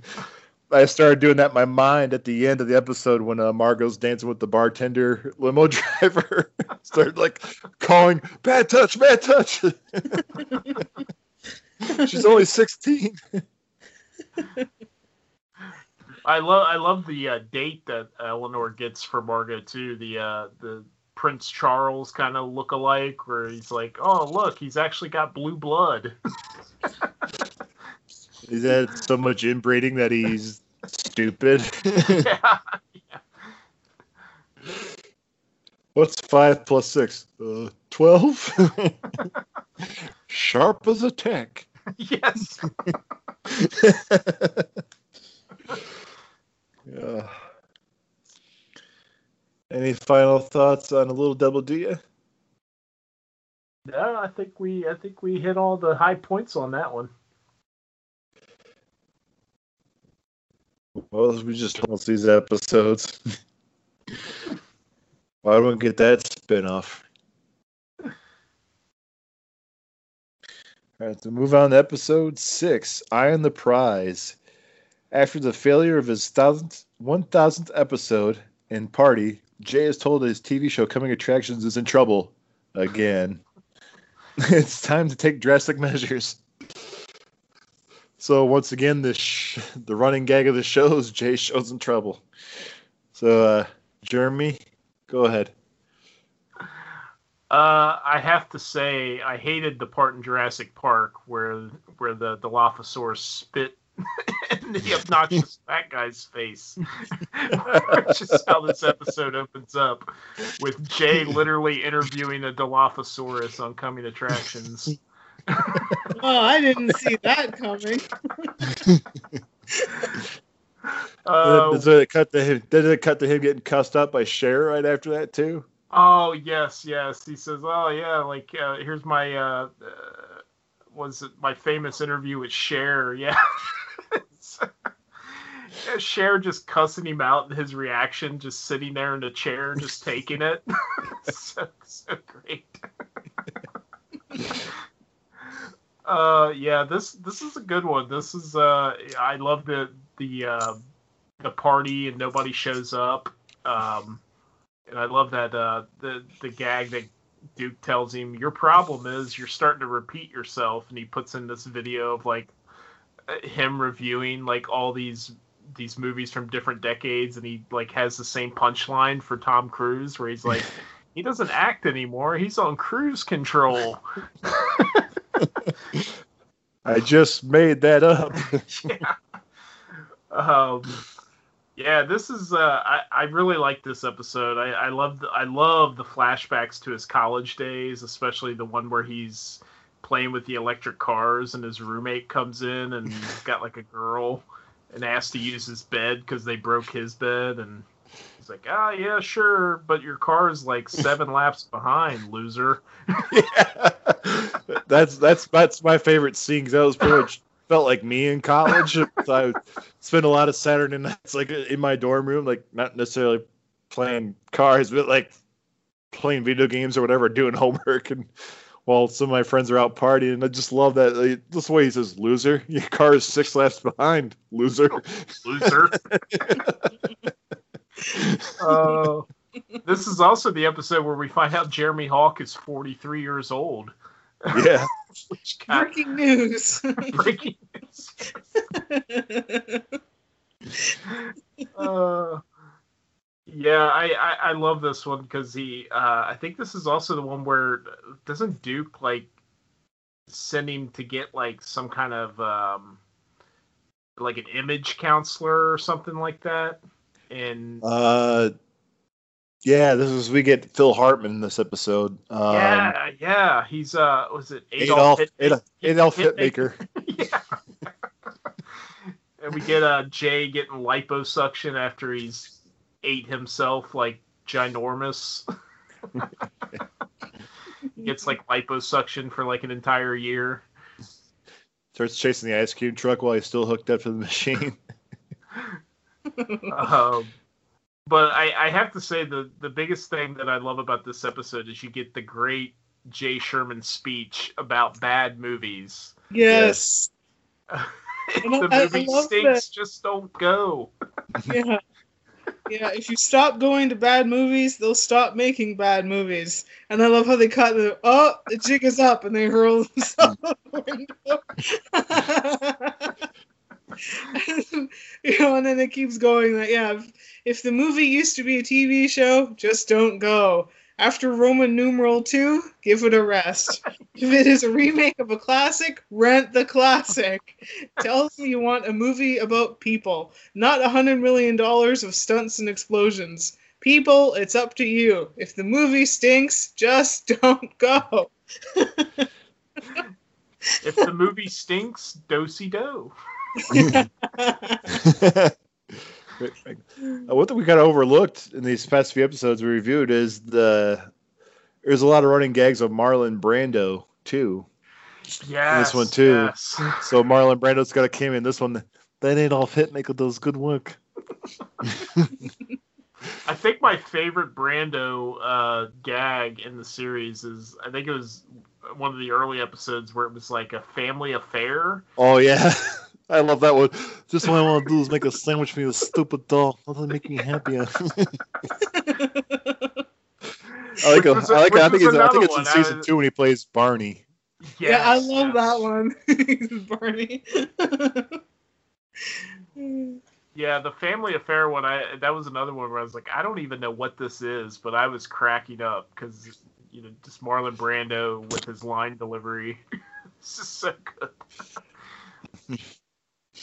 And it's- th- see, those impressions is when Maurice LaMarche really shines because he does the Marlon Brando. And he also, then in this episode, you hear him do his Orson Welles, which he would go on later to do on Tiny Toon Adventures and Pinky and the Brain and Animaniacs as uh, the Brain.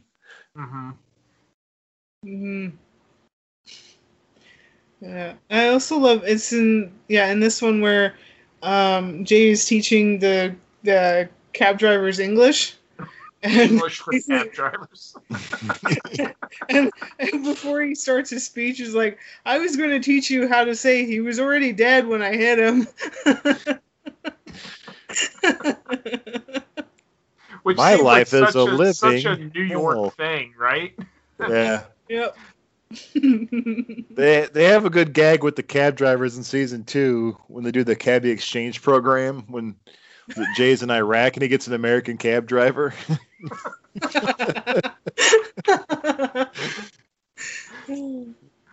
Well, I, I don't know if we I, I can't remember what episode it is, but there's one where he's in a cab and he's talking to the cab driver and he looks up and says like cab driver only knows like four words of English and it, the cab driver just says look at sign Yeah. words of English or. Uh, I think it's like season one or season episode one or episode two. It's like early on.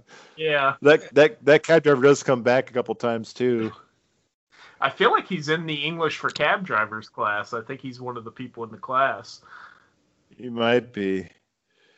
I have to go back and relook at this one again. But uh, this episode also, I think, gets referenced a lot on Tim's show. Uh, Anything goes because he, him, and his, or at least his buddy Mike, will always bring up the uh, Keanu Reeves in the Merchant of Venice speech. If you prick us, do we not bleed? If we do we not get bummed? If we eat black guacamole, do we not blow chunks? I think I think that's when usually when I hear them going their critic rants is when they they give that speech. Well, and I remember this was, and this is going back to when I first watched this show. So I mean, I was pretty young. This was my first introduction to Orson Welles. Was this episode with the Yeah. Rosebud frozen peas commercial? Yeah, had no idea that he was a i mean I, I figured he was probably a real guy but had no idea who he was at that point. And that's I, I can't take orson welles serious because of the show. Like all i think about is the rosebud frozen peas. Just a handful for the road. Oh look, there's still a French fry in my beard. Does he do one for wine too, or something like that? Like drinking a yes huge jug of wine, like a dollar a bottle, a dollar a jug, or something like that. um what did you guys think of jay's student film in this episode I think. It, go ahead, Melissa. I, I thought it was just um cheesy, but just just like his like it was a lot like his movies that he critiques and said it stinks. Mm-hmm. I'd say, I'd say it's it's very much, it's very much how you'd expect somebody who comes off as being pretentious to be would make a film. Somebody who sees himself as being like artsy and deep. How you'd see them doing it, but I love the gag at the end where the woman says his name wrong when he's hanging there. oh no, Prometheus. and he's correcting her on screen. Prometheus. and Oh, we also get a Shining ref- reference in this one too. When he's uh, when he's writing his uh, trying to write his Pulitzer speech, and Marty walks in on him, and he's got the whole stack of manuscript. Yeah.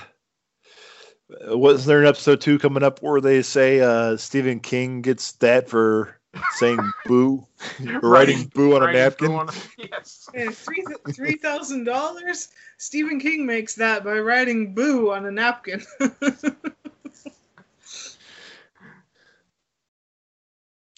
Yeah, definitely, I think the message of this film does still hold up, or this episode holds up today, is that the movie stinks just don't go. yep. Well, that and my favorite uh, movie parodies in this episode: uh, Arthur Three: Revenge of the Liver. Yeah, somebody ate all your popsicles. Uh, it's another. oh, look, chance- there's a piano. and his Arthur comes back like another time too. I think I think it's in season two. The his Arthur comes back. Like Maurice Maurice LaMarche like, must have loved this job because you just get to do all these impressions.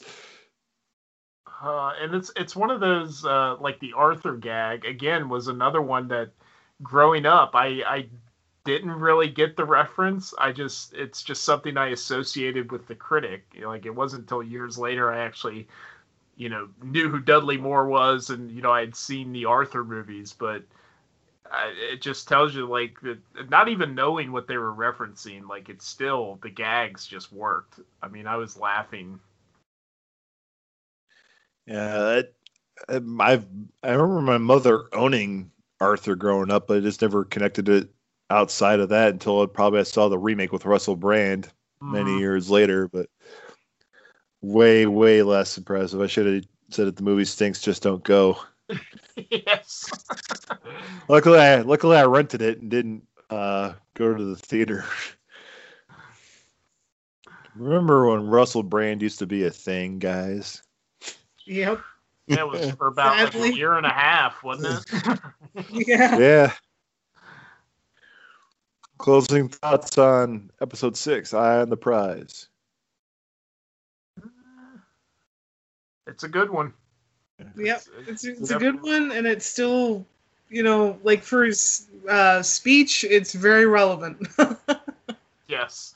I think if, if the critic gave is- us anything, it's it's the speech in this episode. Yeah. Yep. Absolutely. Well, so this episode, he has that delusion when he won his first, first Pulitzer Prize. Is that the discotheque? yeah, I'm a maniac. Oh, you mentioned uh, you mentioned sight gags. Did you see the sight gag in this one at his party, where the the banner crossed out Pee Wee Herman and wrote Jay Sherman on it, and the woman confuses him for Bobby Sherman. Mhm. he starts singing to her. That probably has to be one of my favorite sight gags in the background is that the banner says Pee Wee crossed out and wrote J and crossed out the put an S at the end of Herman. Yes. that was one I had forgotten about, though you just mentioned it. Yeah, that is- a good one. Uh, moving on, episode seven. Every Doris has her day. Jay befriends and accidentally dates an older woman. Makeup artist Doris, only to suspect he might be his biological mother. Jeremy, go ahead. Uh, well, before there was Wicked, there was Hunch. the Broadway true. musical. uh, which, which again, I feel like is like something a little ahead of its time. I feel like you know we do get a lot of these type of Broadway shows now that are like this hip, you know, twist on like a classic tale or something. Um, Yeah. But yeah, the the hunch um, the hunch play is is really good in this one. Um, that they go see. Uh, there's some really good cutaway gags in this one. Uh, I love the Howard Stern's end. Uh, I thought that one was really funny. Yeah. And then the uh, two and a half hours of bonus footage for the director's cut of JFK, where he's just saying back to the left. Back to the left. But yeah, this this was a good episode. We get a lot of Doris, which is a character that unfortunately um, she's very prominent early on, but then she kind of fades away. Now I don't know if it is that because because you had mentioned that the actress that played her passed away. Did she pass away like when she made this show, or was it later on? Because I feel Uh, like was- the character kind of disappears throughout the series as we go along. I want to say it's probably 95. Uh, so probably either when season two was still going or after season two wrapped up at 95, I think is when she passed away because it's also around the same time they uh, retired Lunch Lady Doris in The Simpsons because she also voiced her. Oh, okay. Yeah, it's it's something that I noticed doing a rewatch this time was you know Doris is one of those characters that was there from the first episode and she kind of kind of fades out as the series goes along and I never really picked up on that till this this rewatch here. Uh, but this is definitely like her episode. You know, she's front and center with Jay throughout the whole episode. Yeah, season two, uh, she goes more to the background and just appears for like a random joke here and there. And that's really about it. She's more of a a jokey background character in season two. But yeah, this is front and center. Doesn't uh, I thought there was also we we're talking about this. You t- mentioned Jay's uh, underwear in this one. So is it Shaft coming soon? Yeah. Uh, wasn't there one too when I had a bathrobe or something that said Jungle Fever on it and it had like Yes, tiger yeah. stripes on it or something? But I, I like the gag of her singing like a virgin in the shower. Well, she's she's another character that I I'm not sure how well she would play today with you know all the smoking gags that they do with her. Um, there there's a I know there's that one where there's like the smoke demon or something that's talking to her, which is pretty funny, and And that's um, in season two. and just like her just hacking like all the time. She's just like, oh my poor lungs, and then she lights up another cigarette. Using the using the smoke detector as an ashtray and yes. well the as you mentioned her hacking it, she does that in this episode too, like right in the middle of the play. She starts hacking up a lung right in the middle of the, of the play or the musical they go to. And we also get the uh, the bridge collapsing scene, which is something that becomes part of the opening credits, I think, in season two, where they're sitting there staring at the bridge and the bridge collapses. Yeah, they switch out. uh I was trying to look up. Oh yeah, that's when uh, they switch uh, Doris out for Jay's girlfriend uh, Alice, Mm-hmm. season two. But uh, Melissa, your thoughts on every Doris has her day? Yeah, it's uh, it was a good one. I especially liked, you know, the the the Hunch musical. Um, I love how they at the end he becomes a pinata, and then you know, and then after um, one of the the audience members comes up to Jay and is like, "Oh, you taught me I can be ugly on the outside and beautiful on the inside." And oh, I'm not one of the I'm not one of the actors.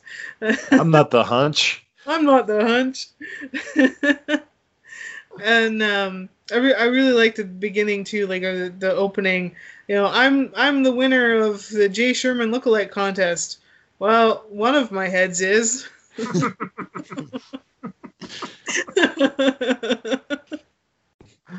but I, I really like seeing more of of Doris because like I really like her and it's sort of like she's you know in, in the episodes like you see her from the beginning but she's not there for very long. So it was kind of cool to, to see a little bit more of her and a little bit more interaction with um, herself and Jay and um, you know I, I really enjoy her character. I think she's she's really great.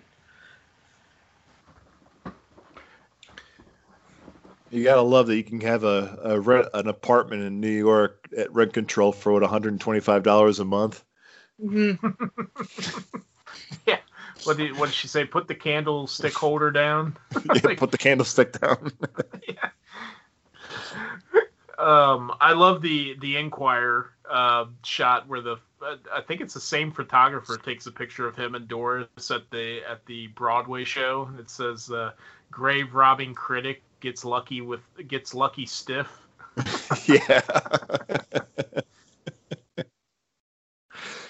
That's a good one. I learned uh, I learned a few 40 years in the business. I learned a few tricks about hair and teeth. Like always wear hair and always wear teeth. yeah.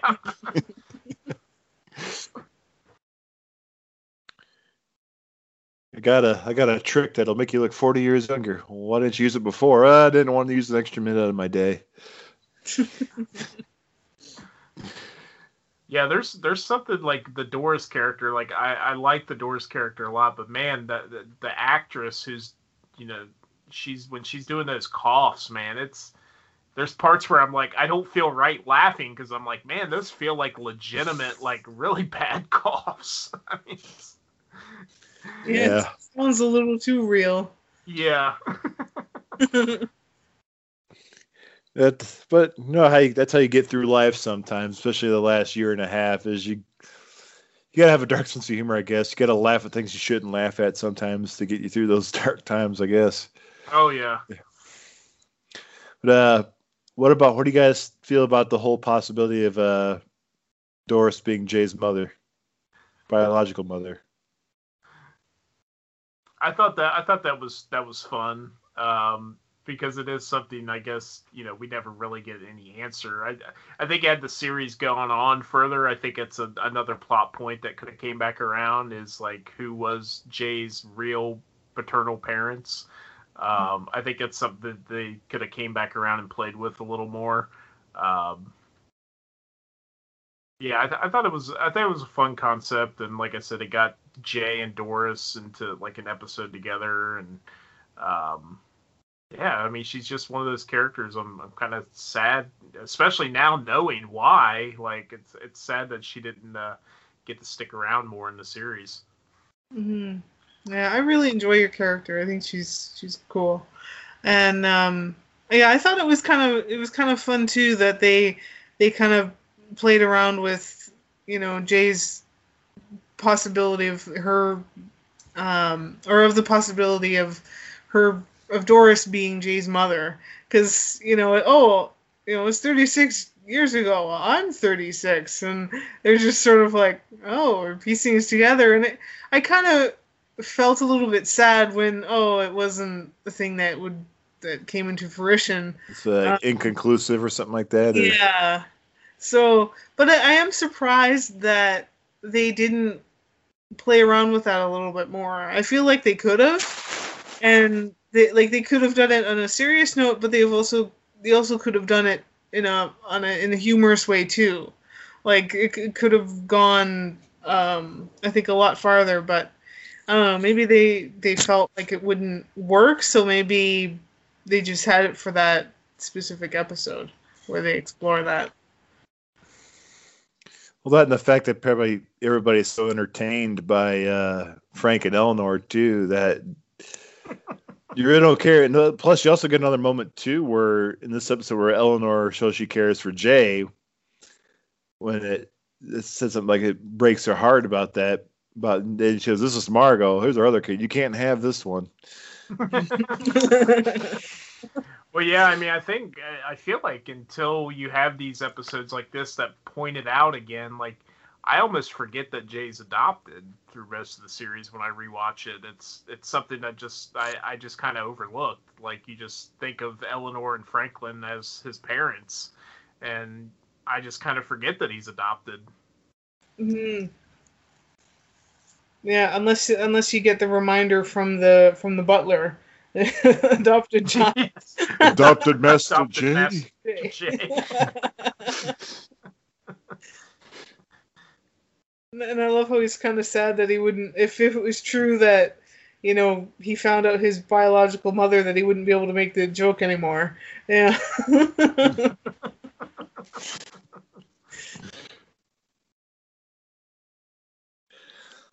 Closing thoughts, and every Doris has her day.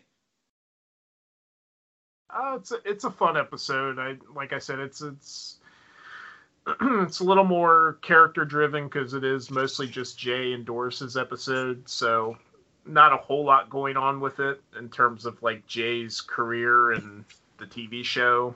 Uh, but yeah, it's it's a good one. I like it.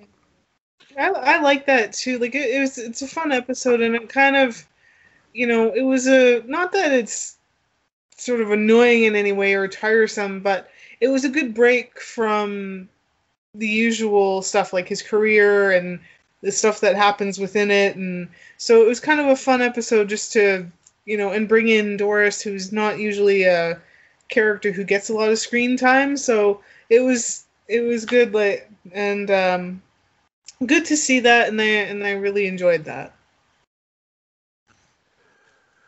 Yeah, we also get a musical number by them singing a bicycle built for two throughout half the episode.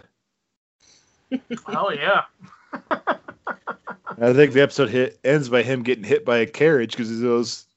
So I think it was the door says, "Look out for that carriage," and That's not in that's the not how song. the, that's not how it goes.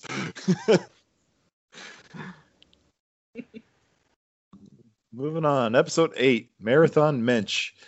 When an accidental fire breaks out on the breaks out in the studio during his TV show, Jay's whole audience watches as he panics and runs screaming from the set. Jay gamely struggles to reestablish his manhood. Now we talked about uh, Hans Zimmer doing the score for the theme for this song. This another big name is attached to this uh, show, and it's uh, Judd Apatow. Mm, He's yeah. a producer for the show, and he uh, actually writ- wrote this episode, Marathon Mensch. Oh, really? I didn't know that. I mean, I knew he Yeah. was he was one of the names attached to the show, but I didn't know he did this episode specifically. Yeah.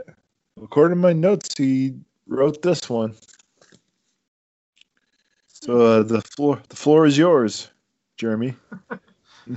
this is uh, uh, this is a this is a great episode. I feel like this is one that people I think quote a lot who are fans of this show. Um, like we talked about earlier, like with the New York humor, I feel like that gets played on in this episode. There's uh, this great gag with the uh, the mayor, I think the mayor of New York or whatever, deciding to run, and then he decides not to run, and then he decides to run, and then he, like, I feel like that's like a that- has to be a, a inside joke to maybe that person's campaign or something. Uh, but I I just always laughed at just the way it was executed. I thought it was funny. Um, but it's it's another one that they they kind of obviously toy with Jay's weight and uh, he's you know wanting to get into shape and um, yeah this I, I like this episode a lot. There's so many great gags with the marathon. Um, uh, some of the great cutaways to the movies. I love the uh, what's truth got to do with it. The Ike Turner story. I love that one. uh, yeah, I, this one's great. You get a, a, I guess, a little cameo from Bob Costas, is the guy that's calling the marathon race, um, and he he's. I I think I mentioned it earlier. The uh, where he says morbidly obese film critic Jay Sherman is in the lead. Do you believe in miracles? Um, another great one I like is I love Jeremy uh, Jeremy Hawke's uh, talking about this movie he was going to do about a Rubik's cube, and he's got like a, a dog sidekick. It's- I, yeah, there's a lot of really great gags in this one. yeah, stop it from like a was it blowing up a bunch of supermodels or something like that? Yeah, and he's like, "Oh, and I'm I'm colorblind, and then my sidekick is a dog, and it's completely, but just complete bonkers." Melissa? Uh, I I thought this episode was was funny and um, I really like how you know he's you know super kind of dedicated to how Jay's dedicated to doing the marathon and and um, you know he says oh the tortoise beats the hare and tortoise goes on much faster than he does. And I love how it just you know it it just draws out through the whole day and it's like nighttime and he's finally crossing the line Well, I think it took him like what two days, didn't it? Or yeah yeah, two and a half days. they're like, "Well, it only takes like, uh, was it? It only takes like so many hours or whatever to walk it or something like that." but uh yeah i i really i really like this episode it was fun This episode reminds me a lot of one of my favorite Simon Pegg movies, and that's Run Fat Boy Run. They get a, it's not like plot for plot comparison, but just uh, Simon Pegg being like an overweight guy trying to run a marathon in, in London to prove a point, like to his son and to his ex that he's trying to get back with all that stuff. So it, every time I watch this episode, I think of that movie, of that film. Which, if you haven't seen it, it's a pretty good. If you're a Simon Pegg fan, it's a pretty good film to check out.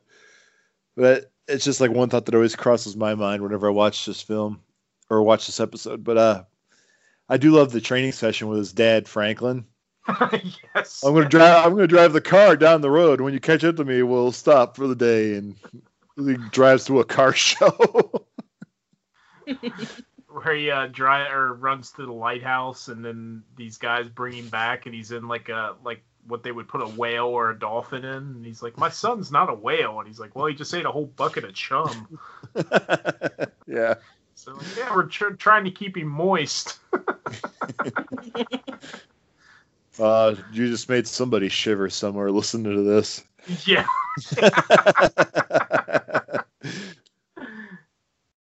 Way to Uh, go.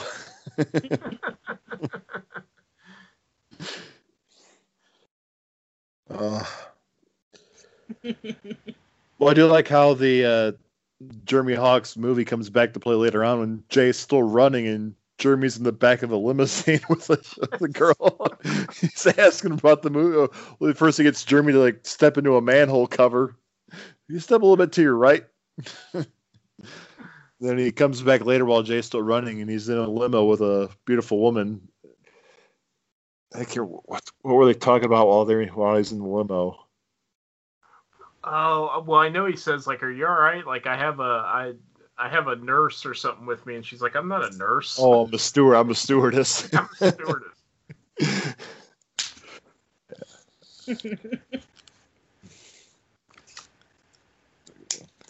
I, I, I think uh, one of my favorite uh, visual or I guess physical gags is the when he ends the marathon and his dad tells him like, "Now don't don't stop or you'll cramp up," and he like like his limbs like cramp up and he just like falls over. he just lays there for like, yeah, can you can you move me, son? I think I'm laying on a dead cat. yeah. oh, he's fine.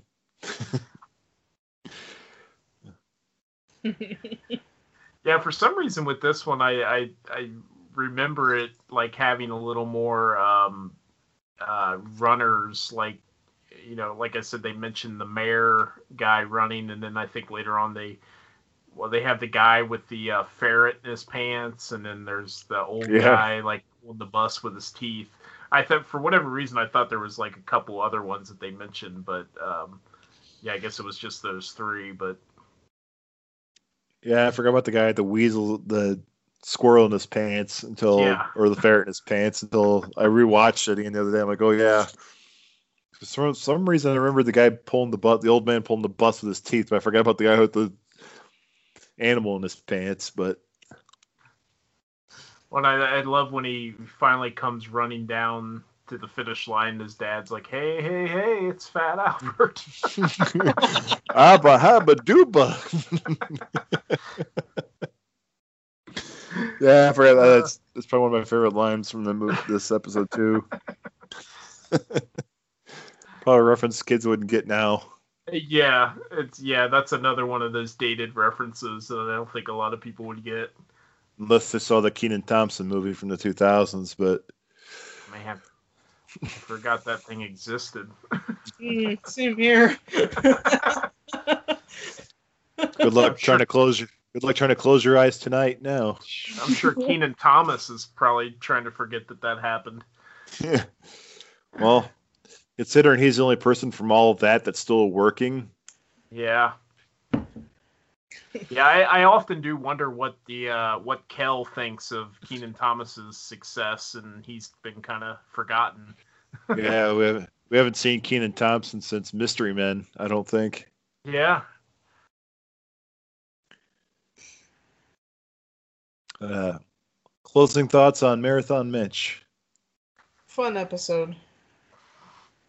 yeah, it's a it's classic critic episode. I think uh, most people would remember this one from the series, even if they're not like diehard fans. I think this is one that that sticks out for some of the great gags with the marathon and stuff.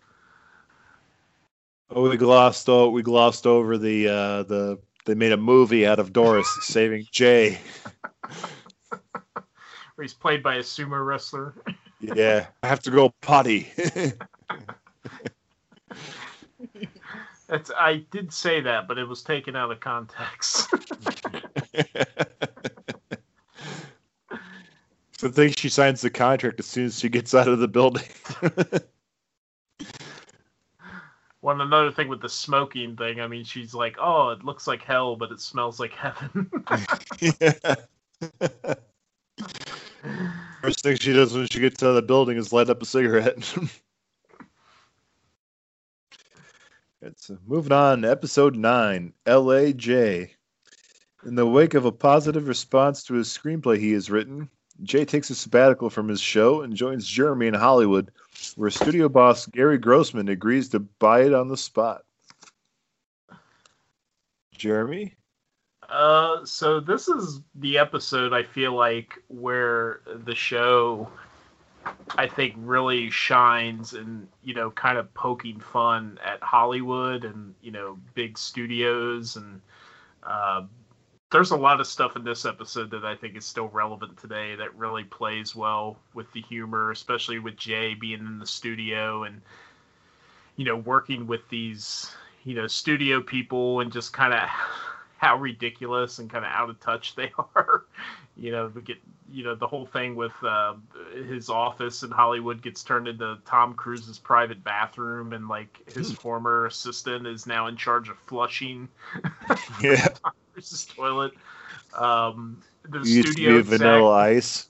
Yes, I used to be Vanilla Ice. um, I love the studio exec in this episode that he deals with. Um, just once again, there's just so many great things. The whole thing with Jay writing this really great script, and he's like, "Yeah, but we can't make this movie," and he's like, "What? Why not?" He's like, "Well, it's too good," and he puts it in the pile with all these other really great scripts and he pulls out like a revenge of the nerds 5 or something. He's like oh what are you doing in there? Like you could be making me some money. And he tells the guys to start shooting it like right away. Um, yeah I, I just love jay being around like the hollywood um, movie industry i just i, I loved all the the jokes in this episode i just there's so many to name, so I'll let you guys let you guys kind of talk about it a little bit. yeah, Go it, ahead, Melissa. it really, you know, shows, uh, and I'm sure, you know, for the episode, it's like it's the humor and everything, but I'm sure in some cases that studio mentality is very real, and I'm still, I'm sure it's still very real, you know, right now, and you know where they're just they're kind of out of touch with a lot of things, and oh well, we can't make this because it's not, it's too good. And you know and it's just it's really funny how they they really shine a light on that and and make it funny and and uh you know i really love how how jay he kind of changes a little bit when he gets to to la and you know and i love how he he says you know i'm he's in the car and he's like, "Oh, I, you know, I'm pretending there was someone on the other end to look important." Blah blah blah. he has his phone to his ear, and his son is like, "What are you doing?" So that was really funny, and um, yeah, I, I, I really, um, I thought this episode was was good.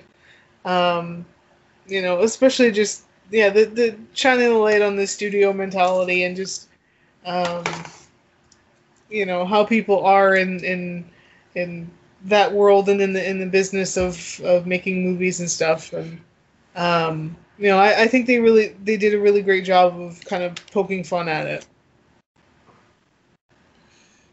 Yeah, definitely. a it's a good setting for Jay to be and get him out of the get him out of the set for some for a change, do something different. And you also get the we get a reference here that Jeremy gets plastic surgery done. Oh my gosh, that's such a great gag. hey, what's this thread? and just the way he mumbles on the phone trying to get a hold of his doctor is yeah, Yeah. that's so great. I think this is another sight gag. Is this is like one of the first uh, Fox jokes they make too, Fox or ABC jokes too, and on the on the trade papers that Jeremy has with him while they're sitting by the pool. Oh yeah. So I think they make they take a lot of shots at Fox. Uh, I think at least at least while they're on ABC they did. But um, it's then I love Billy Crystal as the head of the studio. Um, he's pretty damn funny in that. Like when he trying to shake him down to read the script and uh, hey, can't you tell by the look at my face? And he's giving all these random faces and shit to him. I, I love the uh, I love the where he's meeting with the different directors and the one is Ford Coppola and he says I think you know one of the ghosts should chase a woman and you know this actress should be like really intelligent like he's naming off all these pros and he's like and I think it should be be my daughter Sofia which Mhm. is a, obviously a joke at Godfather 3 and him casting his daughter in that and it's you know become kind of a punchline for that movie. So another one of the directors, he hi- uh, supposed to make a character of Spike Lee because he was hot at the time too.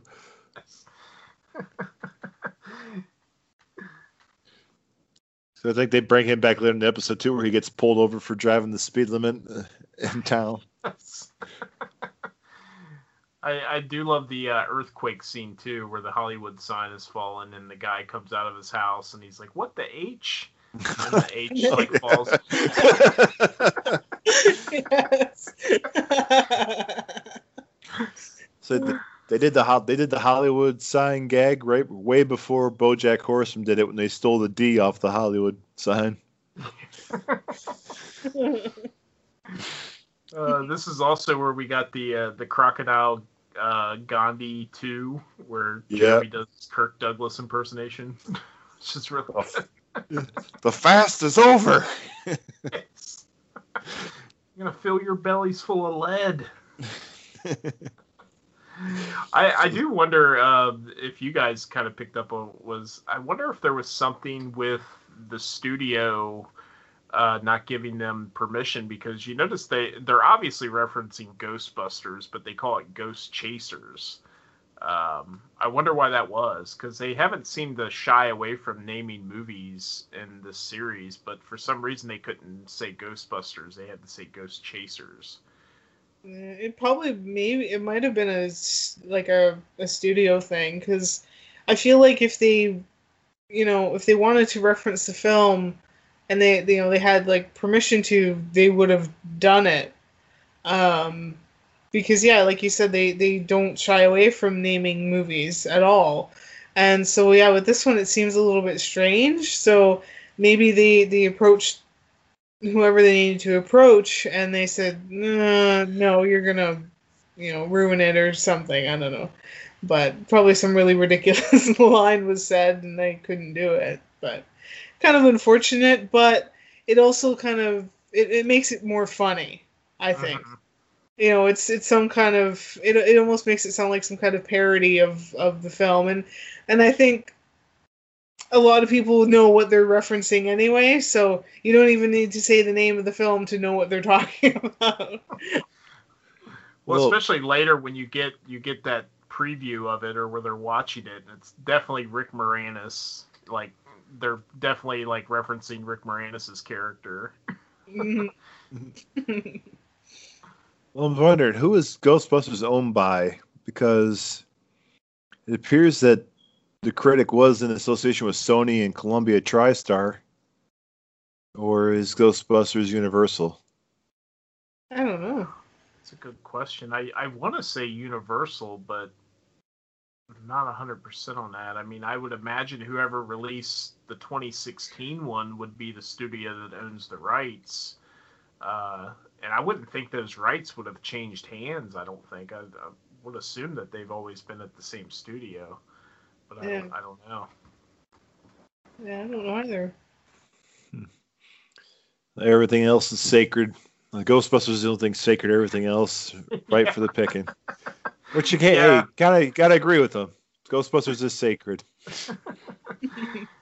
I think Melissa's right though. I think the fact that i- i- if it was like, well, we can't say Ghostbusters, so they change it to Ghost Chasers, like it does make it even that much funnier. Yeah.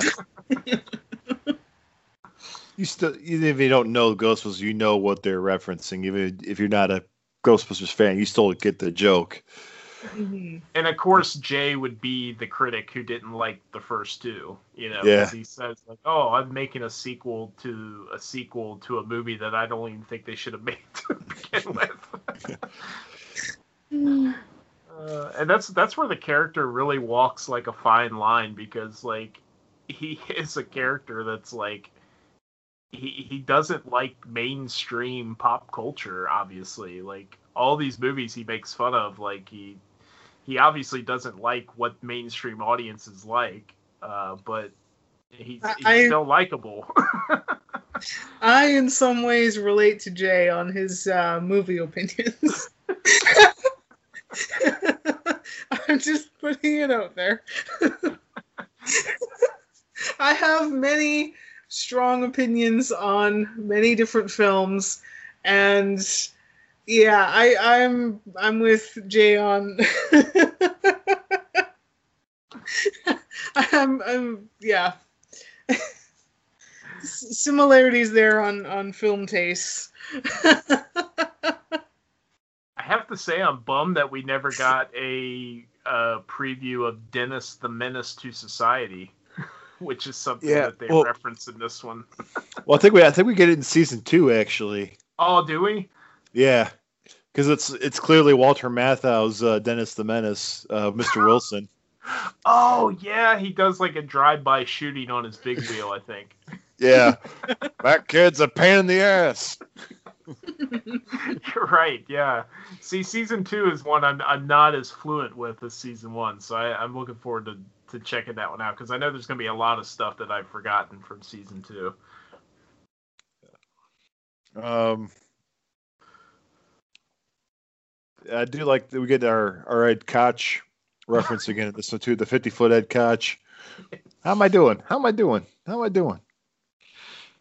Which again is like something when I watched this show as a kid, I was like, I had no idea who Ed Koch was, but I just immediately associate him with this version now. When I think of Ed Koch, I think of how am I doing? How am I doing? Yeah, that and uh, you ever heard of a movie called The Hebrew Hammer?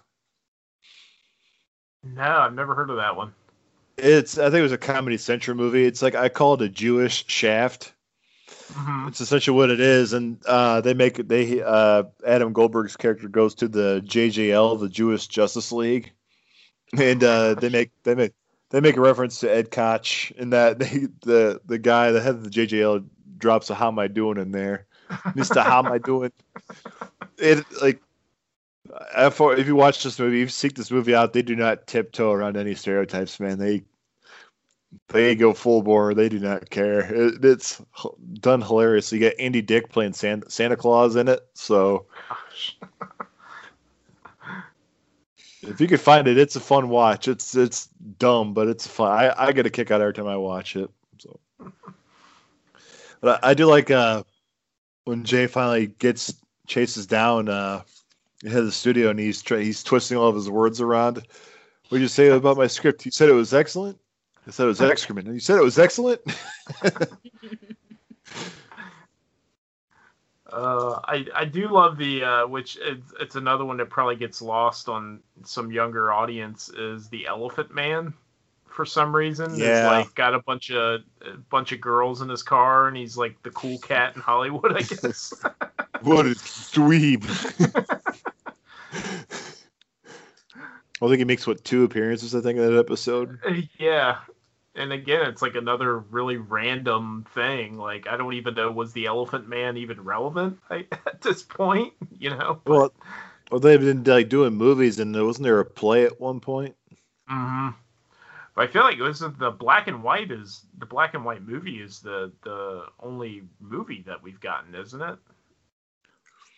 I thought there might have been something more recent than that, but um, I know there was a play or a musical because uh, Mark Hamill, I think, played the Elephant Man on Broadway or something. But uh, we get a we get a Jimmy Stewart appearance here in this episode too. Hitchcock. Is that you?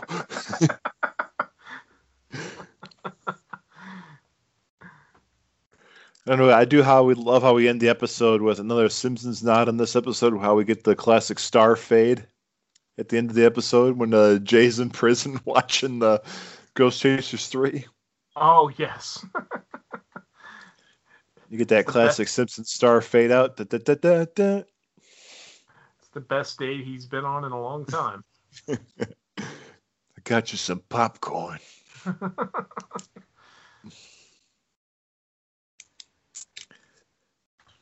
Any final thoughts on LAJ? Uh, it's it's a good episode. Like I said, I, I think this is this is one of those episodes that really shows like what what the series I think could have done more of with just Jay interacting with you know Hollywood types and even just him going out to LA was just like Melissa said it was kind of cool to get him out of his like the New York you know his element and you know interacting with the actual people making the movies. I would have liked to have seen more of that in the series. Yeah. You get that uh, shot of Arnold too late at night in the studio unzipping his muscles. Yes. Can't have anybody know. Nobody must know. All right, moving right along. Episode 10 Dr. J. While at the Cannes Film Festival, Jay comes to the rescue when Duke is diagnosed with a terminal illness. Jeremy, thoughts on Dr. J? Uh, I'm trying to. Re- I know this is the one where Duke gets sick. I I think this is also the one where um, this is this the one with the uh, Phillips vision where he's altering movies Yes. or changing. yes. This is- yeah, this is a this is a good episode, especially with the um, you know some of the changes that he makes to the movies, like the Spartacus with the Smokey and the Bandit Yeah. tie-in and. Nobody gets away from Centurion Buford C. Augustus.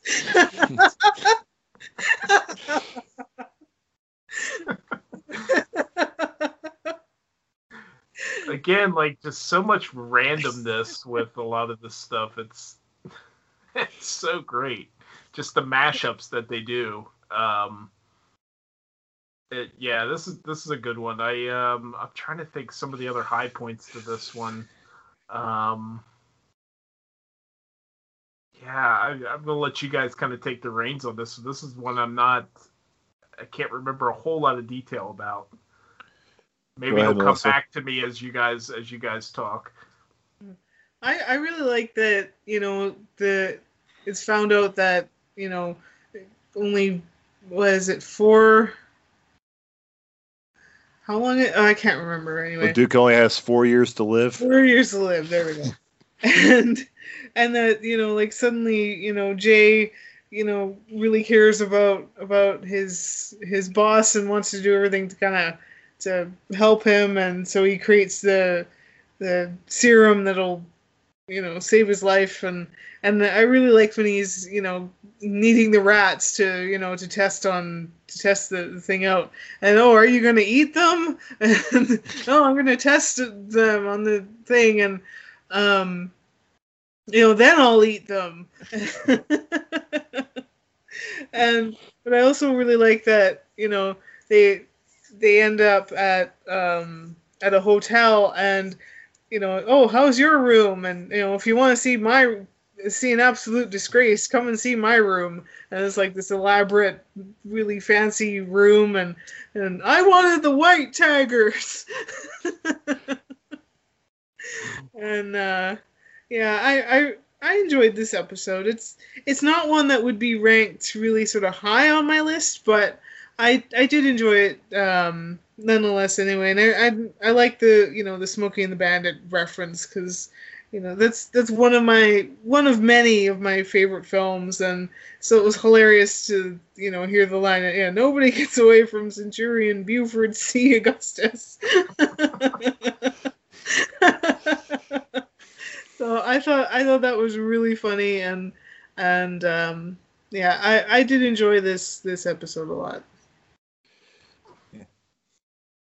I do like the opening of this episode when they're at the Cannes Film Festival and get another Marlon Brando joke with him being buried in the sand. I'm standing on top of this Oh, hill. yeah. You can see you can see Monte Carlo from hill.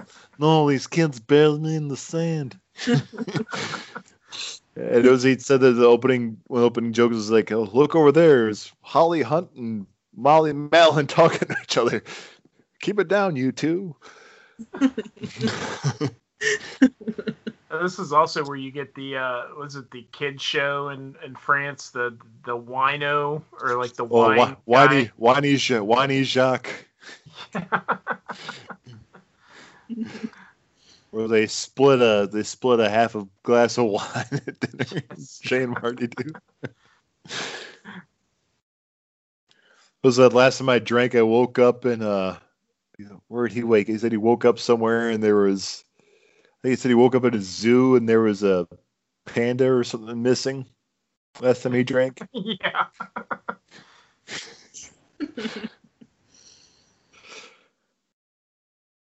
I do like the uh,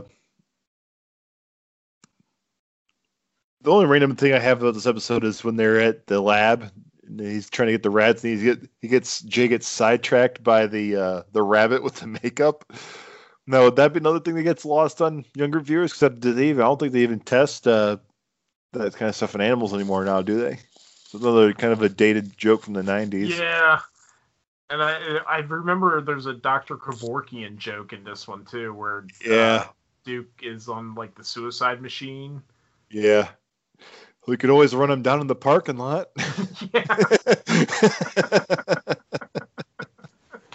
to the Deathmobile.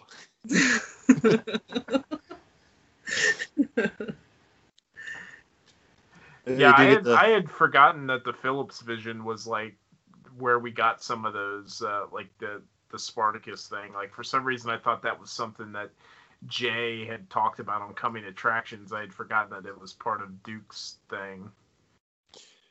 Yeah, and he uh he also does the James Cagney giving his endorsement for the machine. It was just funny because I was at work today and uh driver was making a James Cagney reference doing it. Yeah, yeah. Like making a fucking James Cagney reference. Wasn't the other one that he does uh, one flew over the cuckoo's nest? oh yeah, with Nurse Ratched taking her clothes off and uh I think that comes back too. I thought they did another one too with uh like a laundry commercial with uh uh, Well, Phillips how the- Yeah. How do they get those sheets so white? And they did the ending of Casa. He changes the ending of Casablanca too. Yeah, because it doesn't uh, doesn't the chief in One Flew Over the Cuckoo's Nest like isn't that what you're referring to where he like recommends like some laundry detergent or something like Duke Mhm. Phillips laundry detergent? Yeah. Yeah, and then Nurse Ratched goes, "I use it on my col- on my whites and my colors," and takes her clothes off. But I think that's uh that has to be a deep cut reference there too, because I remember hearing on the set of uh One Flew Over the Cuckoo's Nest. I I can't think of the name of the actress that played Nurse Ratched, but she on the when filming Wrapped, she took her clothes off on set because just to like do something out of the ordinary because she had to play like this straight laced, strict character the whole time, this villain. So she just stripped down right after she got done wrapping her stuff. So like, oh, that's good call on. That's a deep cut there on the writers of this episode to throw a little tease into that too. hmm Yeah, I think there's there's probably a lot of that. Like I think Melissa was saying, like with the studio thing. Like I'm sure there's like a lot of these jokes are probably like, you know, references to some something that actually happened to somebody, or you know, some kind of true like event that we don't know about. hmm Yeah, it, it almost it almost makes you think how, you know, a little bit ridiculous some of these things could be in in that you know in studios and just their views on things and you know yeah it, it could be very well something happened and they just decided you know what we're gonna you know write about it and put it in an episode and and have it with humor and you know um but yeah it's just that that sort of out of touch people you know it's that's what happens when you have a lot of money hovering around you it's like you know you kind of lose touch with reality a little bit Oh, I, I did want to mention this is uh, also where we on the coming attractions we get uh, this obviously took place before there was a Jurassic Park two because we get Jay Sherman's version of Jurassic Park two, Yeah, the yeah, Revenge of the Raptors. yeah. That that was if I if I could live and if I could pick one movie to see out of all the parodies together, I think that'd be the one. You can't put a you can't put a raptor in a closet. They're just too smart.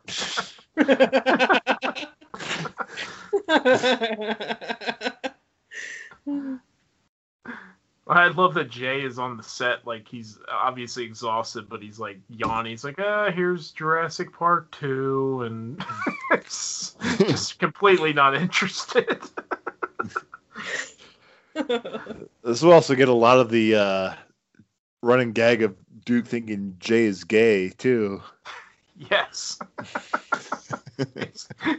I'm not gay. Okay. Or at the end of the episode when he finds a cure for Luke Phillips, you can have anything you want. Anything? Oh God.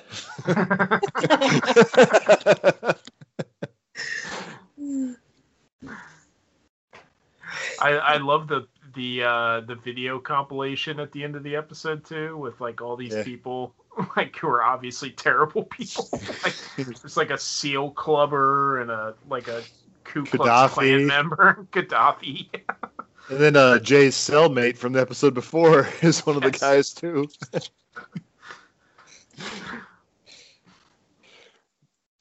Thanks to Jay's oil, those streets will run red with blood.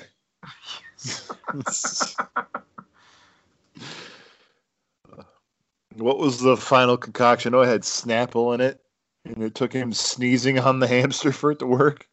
yes. All I gotta do is inject eight ounces of this into my eyeballs every every eight four hours, and I did love the gag too when they're meeting with the doctor in France, and uh, he says that how Jay's gonna outlive him. He's like, this guy will gonna have a long life of back pain and knee problems until he chokes to death on olive loaf or uh, chokes to death on a ham sandwich in the bathtub. Ooh, could it be olive loaf?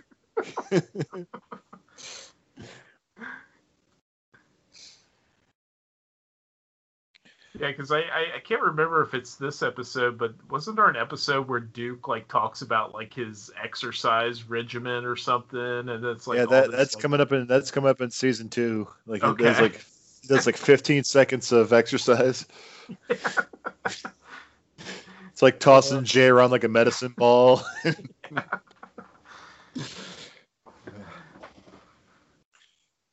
Any last thoughts on Dr. J? No, I think uh, I think that's it for that one for me.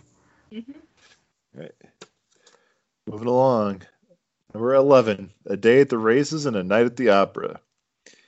Now, this is the one description I didn't think quite fit the episode very well, but uh, Jay tries to help Marty overcome an inferiority complex by taking him to see his psychiatrist.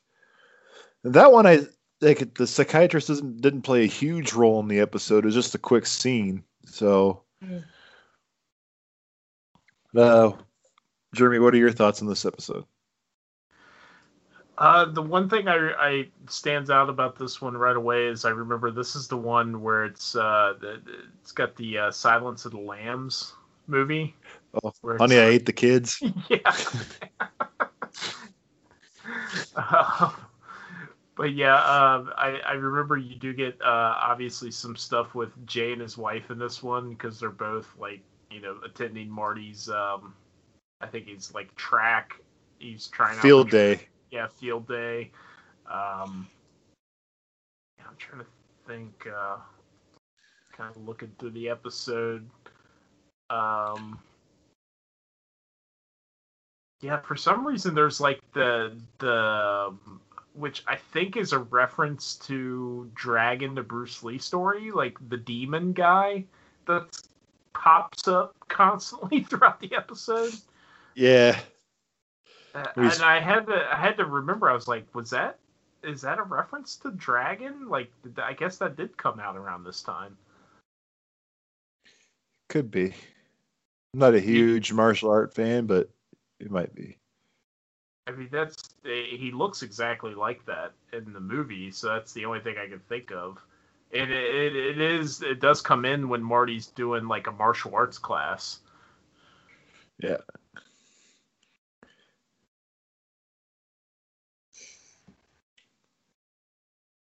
Um, And Melissa, what about obvious, obviously, we get the the uh, the belly uh, the belly. I, I, whatever you want to call it with Marty with his belly. I can't remember what he Yeah. calls it.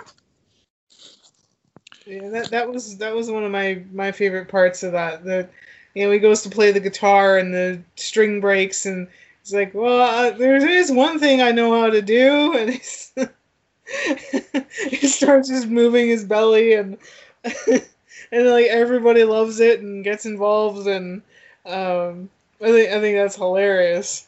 They kind of you know they think, oh no, like this is you know what's this kid gonna do? And then they absolutely love what he does so um you know i really like that. And then you know marty trying really hard at field day and and ultimately failing at almost everything and and then getting basically at the end of it you know the pity award of so I, really i really like this episode. I thought it was i thought it was good.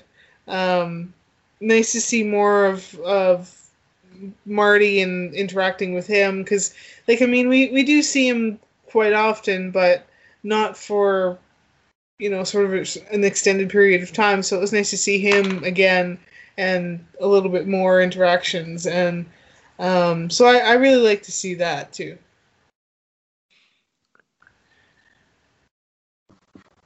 I really think uh, Marty's principal is one of the standout characters in this episode too, because this is when he gets a lot of his cracks a lot of his jokes, like when Marty goes to do the long jump and he cracks at Marty, "Hey, you actually went backwards. You'd have been better off just standing there and laughing in his face." Or when he wraps up the, uh, I love when he wraps up the ceremony. He goes, "Much like the real UN, a lot of heated mu- jumbling went on and nothing got accomplished, and we send the bill to Uncle Sam, much like the real UN."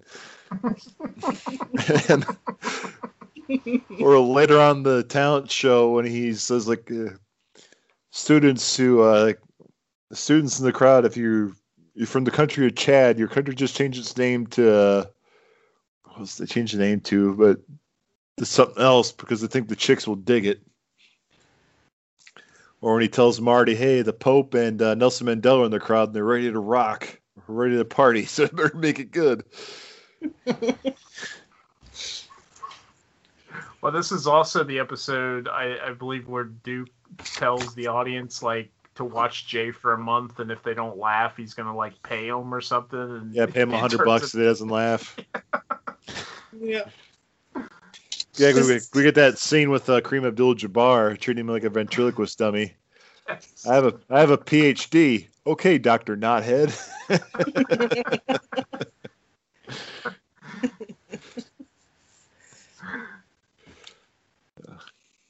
This is where you get the you mentioned it earlier, Melissa. Uh, the rear window on his uh, boxer shorts when he rips them in court. Yep. I may have laughed a little too hard at that, but then you know Well- I really laughed at you know Edward Plunger Hands. So well, well, it also makes you wonder because in the in that same scene, the lawyer is also doing like a Jimmy Stewart impression. So I wonder which came first: the putting Rear Window on his boxers or doing the Jimmy Stewart impression for the lawyer. uh, I'm I'm thinking probably the boxer's idea, and then they thought, oh, let's have the Jimmy Stewart um, impression after that. So you have to, you have to assume like one joke had to give way to the other, yeah. Unless they're going for like that Mr. Smith goes to Washington thing. Maybe.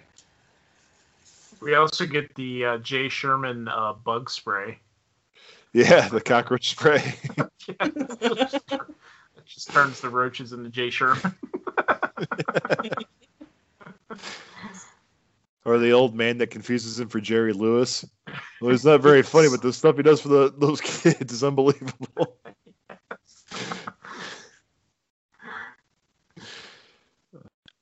Oh yeah, you get a good Rain Man reference with him and Marty dressed, you know, dressed like they did in uh, the Rain Man. You get that uh, sequence where they're coming down the escalators. Yeah.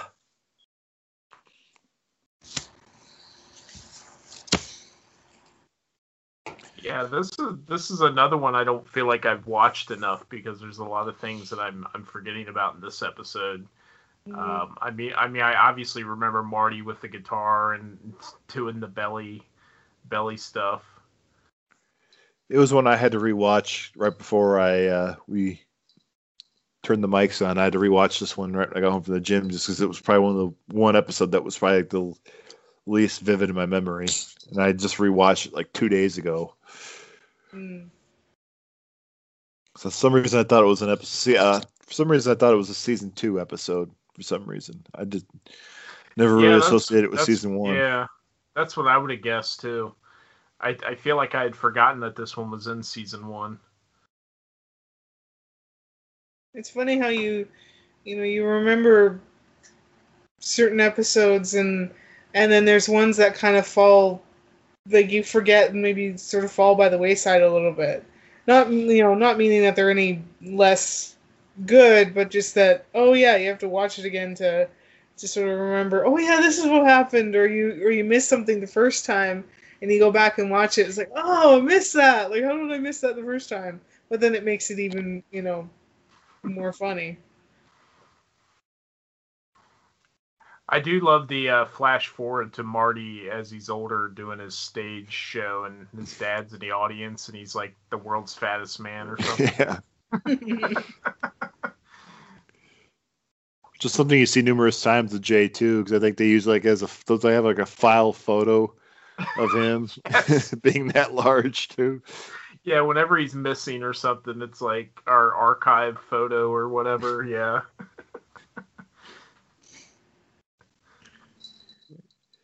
Closing thoughts on a day at the races. Fun episode. I, I like it. It's it's fun. I it, it- but like I said, it's definitely one I probably need to revisit more because there's a lot of stuff I had forgotten about in that one. Like you the uh, demon guy singing Frankie Valli in the guitar store. Big girls don't cry. Again, like it's such a random like I, I it's definitely like referencing Dragon the Bruce Lee story, but uh, I guess it's one of those like unless you like saw that movie, I guess when this episode aired, like it's one that would probably get lost on people. Yeah. But even if they're not familiar, they could probably still just associate it something to do with martial arts or kung fu. yeah, yeah. Moving on to episode 12 Uneasy Rider. Jay quits his show to become a truck driver after he's asked to promote Savvy Indian chewing tobacco on the show. So this we get a cameo from Rex Reed in this episode too. Uh, Jeremy, thoughts on Uneasy Rider? Uh, well, we get the much anticipated follow up to Wolf with Jack Nicholson and Michelle Pfeiffer. Uh, Chicken. Chicken. Cluck, cluck. and probably my favorite um, from coming attractions because it is the most random is Rocky Six Texas Chainsaw Massacre Four, and it's literally Yes. just Rocky and Leatherface squaring off in the ring. this is the movie I want to see. Rocky versus Leatherface. It's like the most laziest one, but it's so hilarious when you just see Leatherface break out the chainsaw. it's like what? Makes no sense at all. Like it's it's absolutely nonsense, but it's so hilarious. People would see it though. Oh yes, yes. They sat through a couple Alien versus Predator movies. They'd sit through Rocky versus Leatherface. I mean, we we live in a world where we have Freddy versus Jason now, so I mean, Yes. um yeah i mean jay becomes a truck driver in this one which is kind of i mean I didn't expect an episode with that kind of plot line but um yeah this one has a lot of good stuff i i love that he goes back to the talent manager guy or like his his job guy that we saw in like an earlier episode i think when he was working towards he's the guy that got him the english for cab drivers job Yeah. I stood up for you when everybody else was sits away from that bum or And isn't this the one where you also get uh, Duke Phillips has that room with the seal that's criticizing movies or, or reviewing movies like likes and dislikes? Yeah. Oh, he said, "Oh, what the trigger word to get him to stop was last action hero." Yes.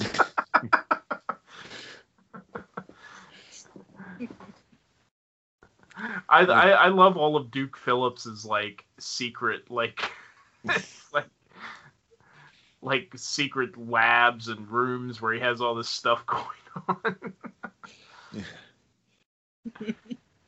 Definitely, like I wonder, almost wonder if Ted Turner did have that kind of that kind of stuff going on too.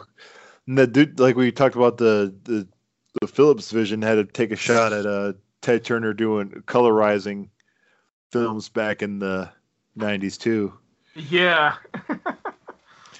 Cause remember they did a they did a shot at that on In Living Color back in the '90s too with uh their colorized films. They had them like put black actors in in classic films or something like that, like Billy Dee Williams and Casablanca and all that stuff.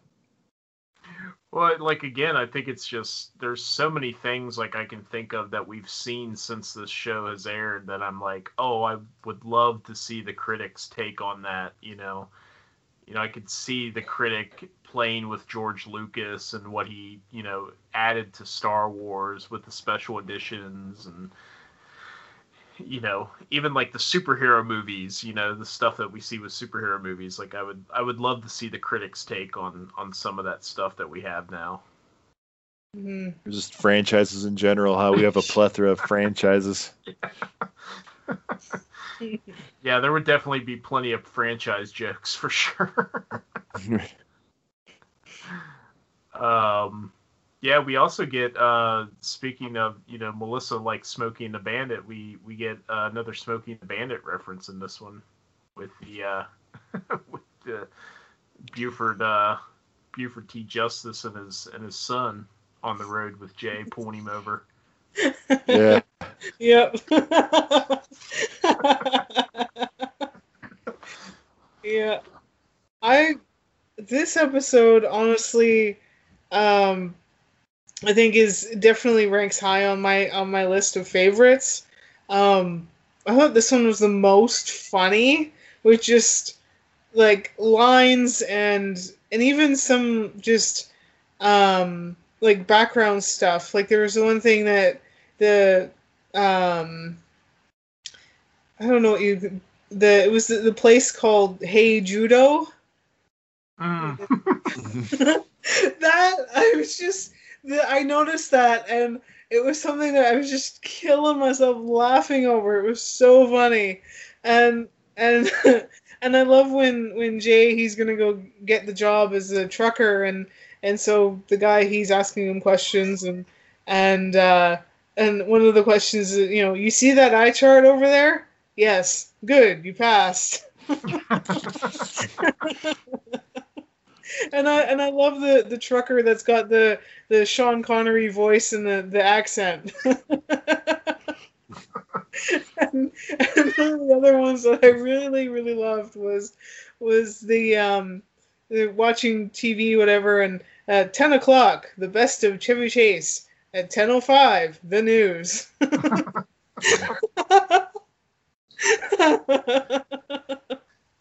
When we get like a Thelma and Louise cameo where Jay like looks at them and they they drive over the cliff. yeah, this one this one just has so much humor packed into it, and um, yeah, I I really really enjoyed this one. I, I loved it a lot. Cause it just it, it had me laughing all the way through. This ranks towards the top of some of my favorite episodes too. I I love the sight gag when he's driving the helium truck and he's too heavy. he gets out of the truck and the truck just floats away.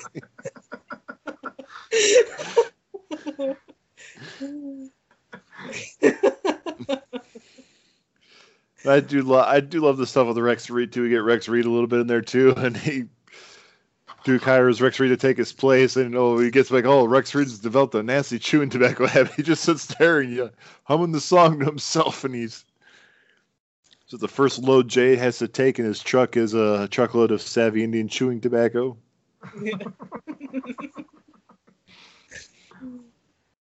When he had to go had to go get the the truckload of uh, politically correct history books.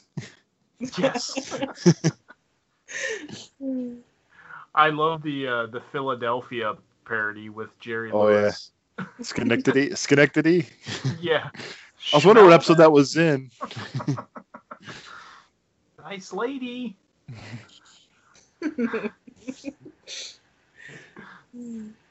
Schmelvenhausen Hassenpfeffer.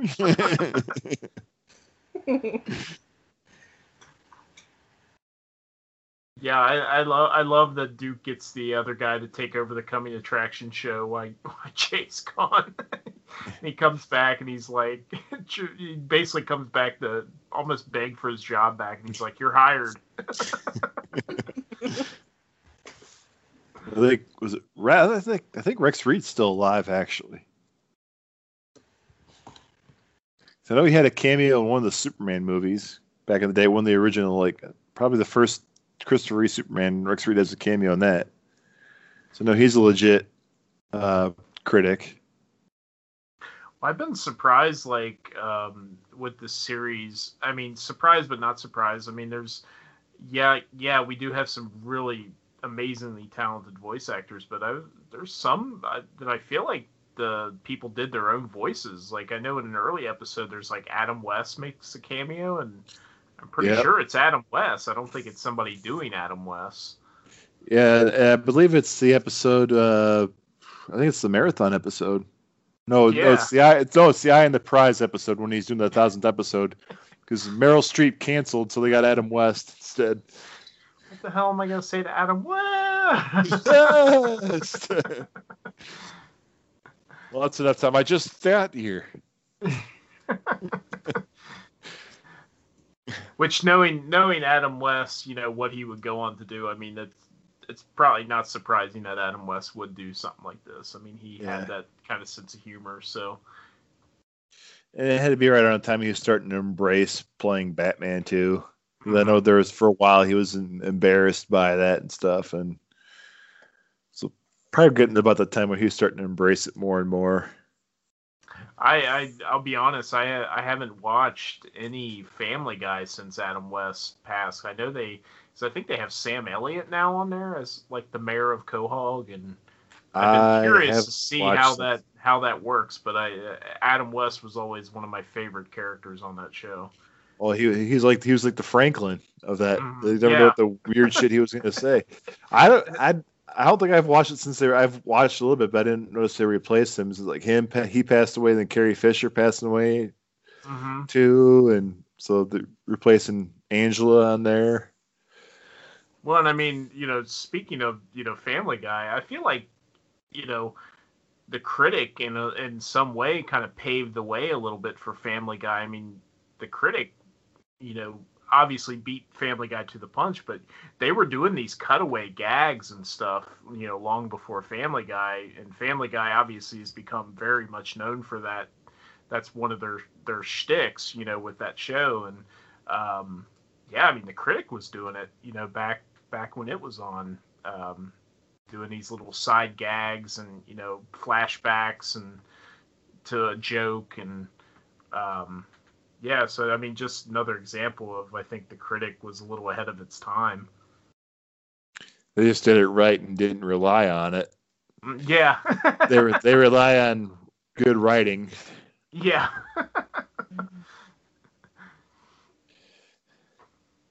Uh, closing thoughts on Uneasy Rider.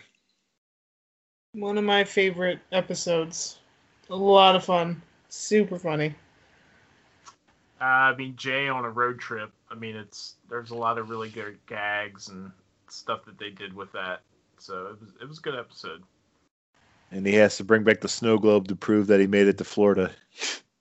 We'll the the sign for what is it? Leaving Miami will get you next time. Yeah. or when he wishes on the meteor, the shooting star, and it goes through an Ace Ventura billboard. oh yes. Thank you, God. All right. We finally reached the last episode of season one. Episode 13 A Pig Boy and His Dog. Inspired by her son's portly figure, Eleanor writes a children's book called The Fat Little Pig, and Jay becomes a laughingstock. So, Jeremy, your thoughts on the last episode of season one?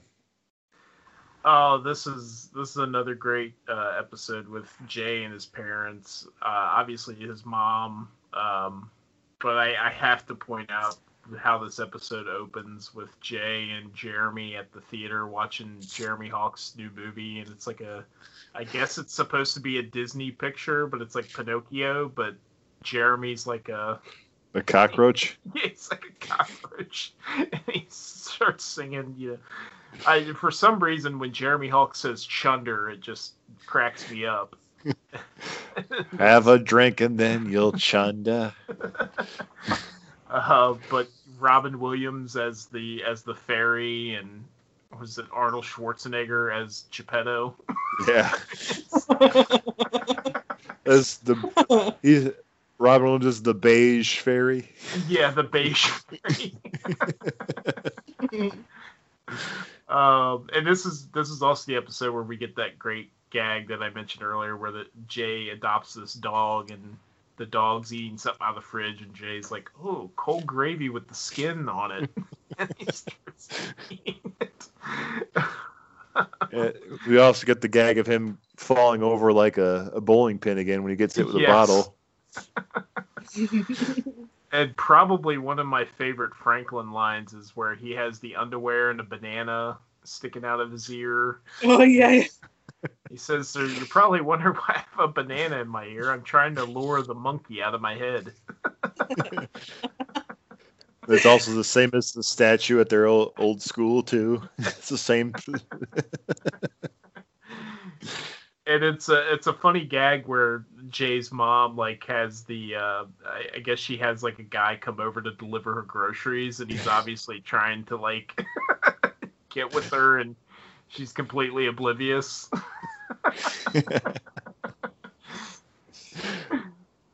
That's another good one. Like I was just you sitting there watching like how's this the guy like the world's clumsiest bag boy? Yeah.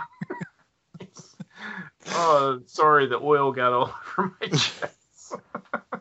Like gets his shirt stuck in the pantry door, it just rips right off. Uh, we also get um, a Ross Perot uh, reference cameo in this one, which is something I feel like you know some people may not remember, but um, Yeah. and I love the Ted Kennedy cameo in this. I didn't come with pants, and I'm not leaving with pants. My favorite part, And uh, also had uh, who was Ross Perot's running mate back in the nineties? Oh, um, he was the one that Phil Hartman would always uh, play when they did it on SNL. He would say gridlock all the time. Gridlock. yeah. Yeah, but him being in this episode too, with uh, Fra- doing the dancing with Franklin, doing the Russian dance with Yes. Franklin. And I love uh, Eleanor's uh, flashback, and it's like driving Miss Daisy. yeah, when the revolution comes, you will not be spared. she was like, my "Oh, you- best friend. Uh, yeah, this is a good. You know, Jay's mom writes that children's book that's obviously a play on Jay being like a, a pig, the little piggy, and I think this is where we also got the uh, Marlon Brando Barney in this episode. I think so. With is that or Harry? Is either that or Harry the Hippo with uh, Madonna? Yeah. Uh, we did get Robo Clapper though. I do remember Yeah. that. Don't do that. uh, I I want to go to Phillips Land, Duke Phillips's theme park. Go on the fat little pig ride. Yeah, the the hog chucker or something. I think is what it was called. He's like hack him, hack him. Landing on a bunch of dirty old mattresses and shit. yeah. Uh, yeah, this is this is this is a good episode. I like I said, I like anything with with Jay's parents at kind of the forefront. Yeah, we get uh this is where we get the uh home improvement references too with uh Frank going back to talk to a an owl. Well, was it, does it talk to a what talks with a scarecrow the first time he goes out back to talk to her, then he talks to an owl. Yeah, he talks. Yeah, the frog, ribbit. Frog. I Uh, you ribbit. should ribbit. You to rivet, rivet, rivet. Uh, my wife, Eleanor. Who? My wife, Eleanor. Who? Franklin hanging on the cross beam with uh, the crazy glue and the hard hat. I, I love when. I love when Eleanor comes in and says to Franklin, like, "Oh, my life has just, you know, become this endless gray corridor," and he's like, "Oh, I've been there," and he says something about like there was a guy at the end of it that had make googly eyes at him or something. He called him Mister Mister Picker Meanie or something. like, makes no sense. It's so random. Uh, but yeah, it is ironic that they do the home improvement, and this is probably on purpose. But apparently, like home improvement was one of the reasons that the critic didn't do so well, I guess, on Fox because uh, that was a show that you know, I, obviously was very popular, but um, a lot of people, I guess, didn't tune in for the critic; they tuned in for home improvement. Also, once it made the switch, that was their competition. Yeah, that's what I gathered. Um, and it is funny because I think at the end of this episode, Jay even makes reference of, "Oh, well, stay tuned for Home Improvement." Um, so I, I I've taken that as like it was kind of a wink nod, you know, to the fact that you know Home Improvement was doing way better than the critic, I guess, on Fox.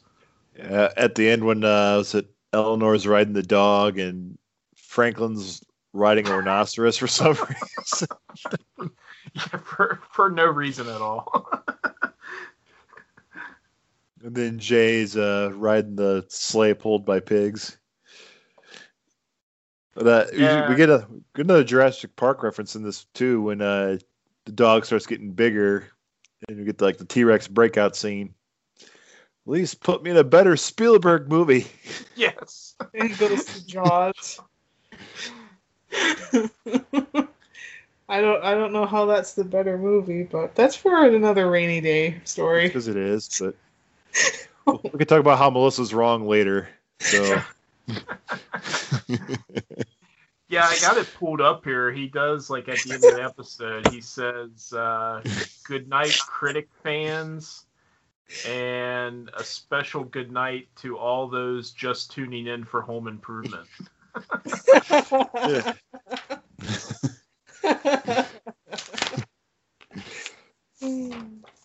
I, I love one of the scenes when they have the like the mob of people going after Jay and they corner him and um you know the oh there's he has a little kind of impassioned speech and then oh there's you know there's a little pig in all of us and and then the guy he's like get him for showing us truth about ourselves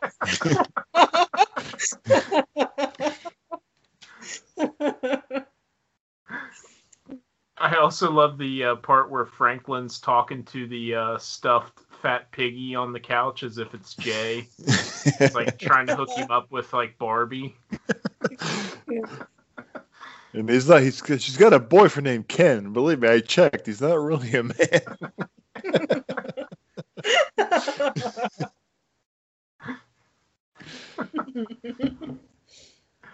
Uh, yep Welcome to the We Love Franklin Sherman podcast. oh man, we need more Franklin Sherman in our lives. That's for sure. Especially in this day and age. That's Almost something somebody somebody on TeePublic or Redbubble needs to make some Franklin Sherman uh, t-shirts. Can you buy pl- those? Can you please get out of my head? You must have been reading my mind because I was just going to say, I there needs to be a shirt that says "I heart Franklin Sherman." Well, if they if they let anybody if they let anybody uh, make shirts for them, I'll make one that says like Milknoff. Send it to them. It should it should be like uh, Frank Sherman in that like you know the the, the artist that did the uh, Obama Hope one and just have like Franklin Sherman and just have that underneath instead of Hope say Milk Null. yeah. yes. And, uh, like somebody about- needs to do that. in about 16 years, we better be seeing more Baby 37 stuff with Franklin. Yes. Yeah, I mean, I mean that's, I mean, they write themselves. I mean, you could have a shirt where it says "Who wants to party with Baby 37" and have them on there dancing. You'd have to have one with the statue of him with the banana coming out of his ear. yeah. yep. Oh, Oh, final thoughts on the season one finale episode? Really good. I I'd forgotten that it was the finale um, till I did this rewatch. I, I mean, it's a great episode. I love this episode, but uh, I I'd forgotten that it was the season finale. But yeah, um, yeah, like I said, any of the episodes where you get a lot of Jay with his parents is uh, always top tier for me. So, like we just talked about, we could we could take whole episodes of just Franklin. yeah, so. and it it's pretty much stays true to the show from the from the pilot episode and it, it once again it plays back on how eleanor cares for jay when she decides to kill off the fat little pig. In the book what was it? Uh, the fat little pig gets cooked or gets roasted or something like that is the book. It has a heart attack. Doesn't he have a Yeah, heart attack or so- something? Yeah, it's something very ironic uh, to Jay because it's like he had a heart attack or something, and yeah, and uh and it stays also stays true to it also plays into the joke about jay playing into the joke of his weight because it's not like eleanor creates the book just to throw shade at jay it's she Mhm. witnesses him like singing this song about his candy bar and gets her inspiration Ooh. Three hours talking about the critic. It's longer than the series itself. I think that's longer than a watch through season one. but you know what? I had fun. yes. yes, and I've got a lot of ideas now. I, I need to find a way to make the Frank Sherman, Franklin Sherman shirts happen for sure. Yeah, me and you will work together. I'm, so I'm also a graphic designer like you. Oh, nice. I went to school for graphic design. Yeah, that's uh, I'm uh, I'm working towards my bachelor's right now, so I hope you have better luck with it than I did. Well, there's Uh, uh, print, printing and stuff is really big here in the Midwest. Um, so there's, there's plenty of industry here for me, but but um, so closing thoughts on season one, or any questions that anybody had for the panel? Uh, what would be your guys' favorite coming attraction from season one? Oh. That's going to take three hours. Well, you had three already to think about it. I, I know for me, as as simple and as ridiculous it is, it has to be the Rocky Six Texas Chainsaw Massacre Four. Yeah. because Just the randomness of it makes no sense at all. It's literally so lazy, but it cracks me up every time I see it. I'd say same, either that or Jurassic Park or Jurassic Park Two, or being being a fan of those Arnold movies from the '80s, Rabbi P.I. I would I would definitely give that a watch too. Mm. And obviously, the Arthur Revenge of the Liver, Yeah. Is is a classic one as well. yeah. Um, I think for me, like, yeah, Jurassic Park 2 and um, Home Alone 5.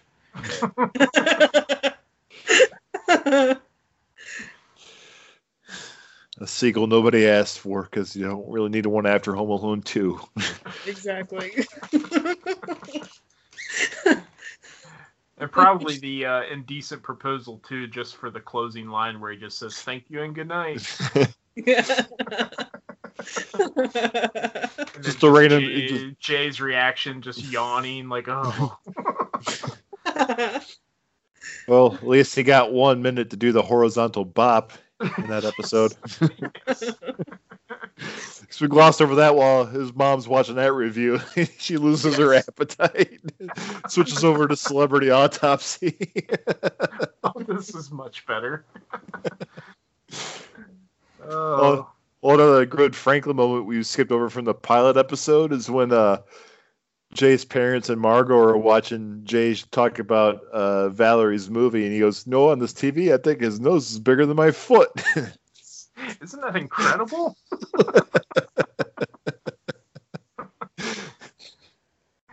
I, I, I do love the uh, I can't remember which episode it is, but the where you see the guy selling TVs at the store and he clicks over to Jay and he he belches really loud and it turns off the the people who are gonna buy a TV. Oh,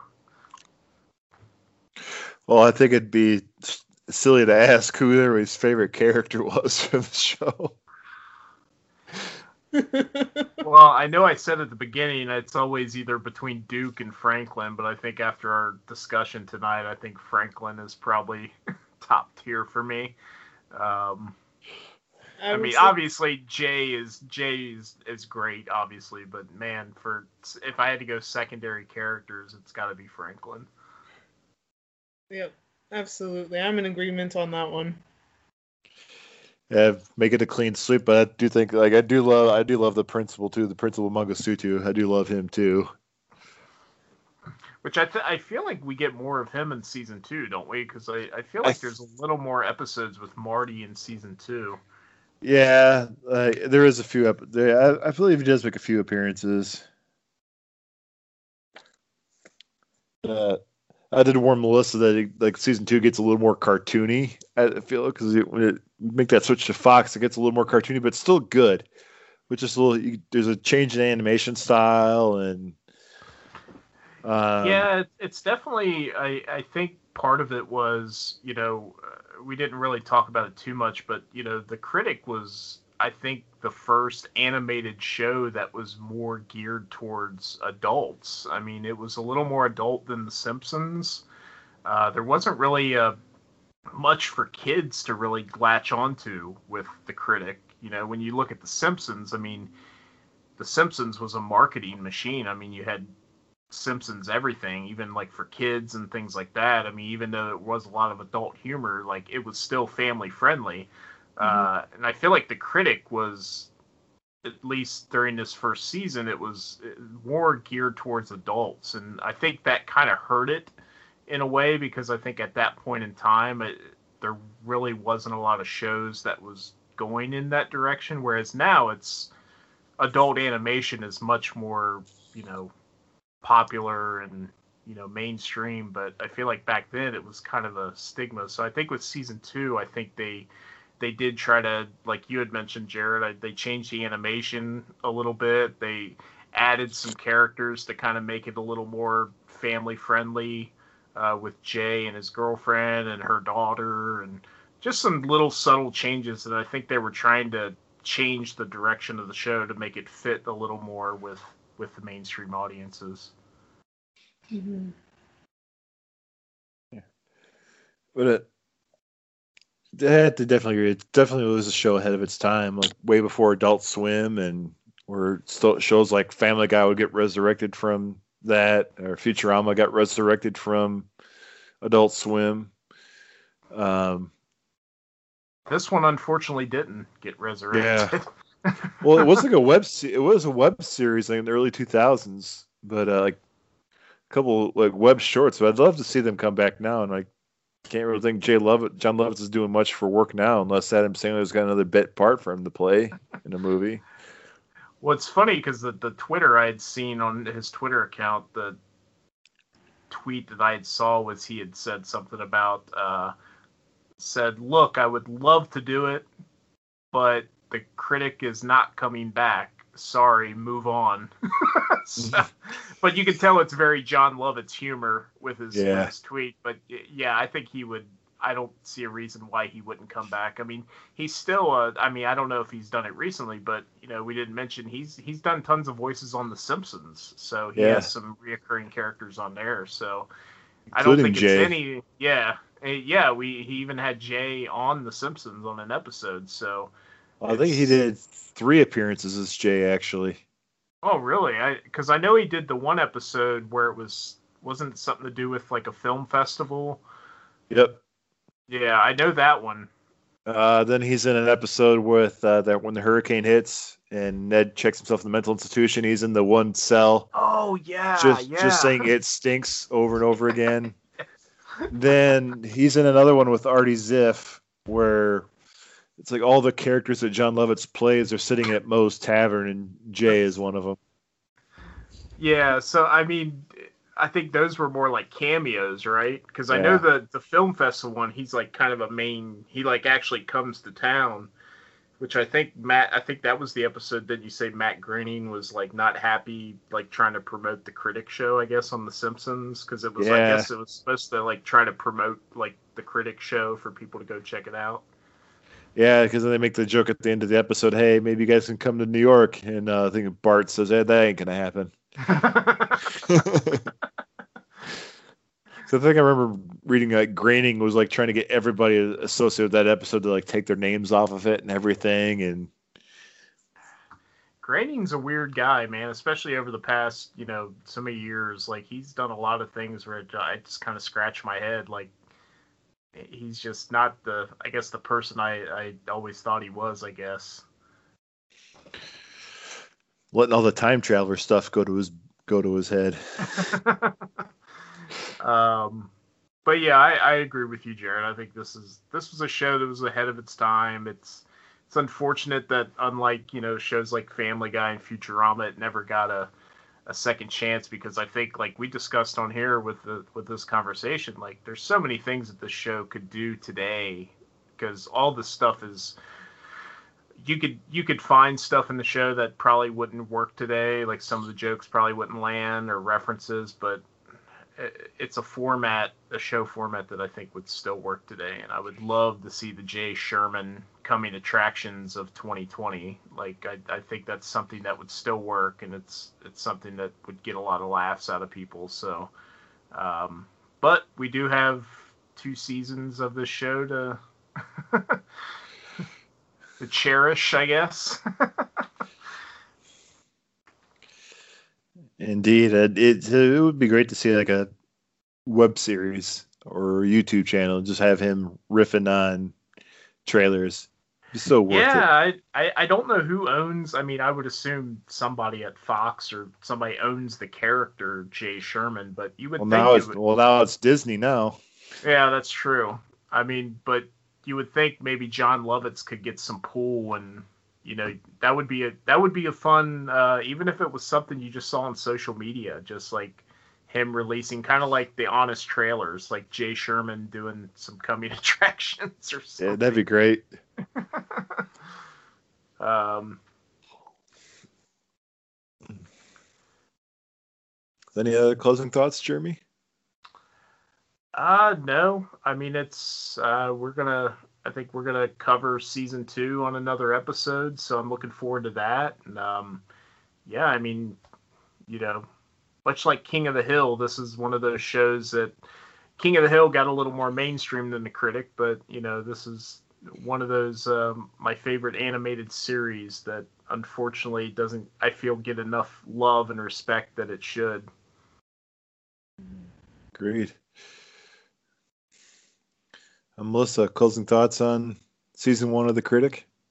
Um, yeah, I I really enjoyed the the whole season. There there were a few episodes that were you know fell flat a little bit for me, but I still enjoyed it. I can't I really can't say anything bad about about any of the the episodes or the season and and what I really liked is how just clever the writing is and the, the jokes and references to various things in pop culture and um, you know poking fun at uh, you know the whole business in, in Hollywood and and you know some really great characters in in in the series that you get to know and and get introduced to and and uh, I, I really like the uniqueness of the show that it's really you know it's it really didn't seem like you know a lot of the other shows that you you see and um, you know it's it's different in a good way and um,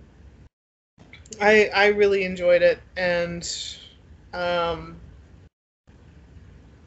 yeah Was it worth the worth the hype? I think so. Yeah, I, I didn't know what to expect out of you know watching it, but um, yeah, I didn't I didn't have any expectations going in. I just watched it and I I really enjoyed it. So Well, it gives me hope that maybe keep playing it in the background. I'll get my wife to finally uh, give it a shot because it worked for Futurama. She was never a Futurama fan, but I kept playing it and kept playing it, and she finally got on board. And now she loves Futurama. so I mean, It's a how great- could you not love Futurama.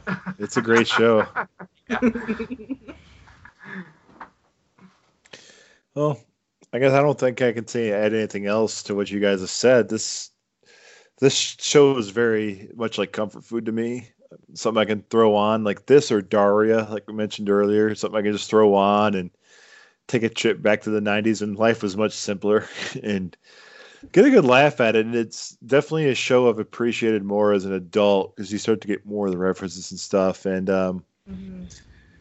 yeah, like I'd say outside the Bill Cosby joke that they make in those episodes, really anything else can pretty much land nowadays. Like, yeah, probably kids aren't gonna know who Marlon Brando is really, or the jokes about him getting paid so much money to play these mundane roles, or um, stuff like that. But it, it still works so well, and I do like the running gag of Jay's show always being in trouble and they find ways to work around it and the running jokes pay off and they they don't steer clear from what the character is supposed to be. They stay true to who it's supposed to be. So this is what the show is.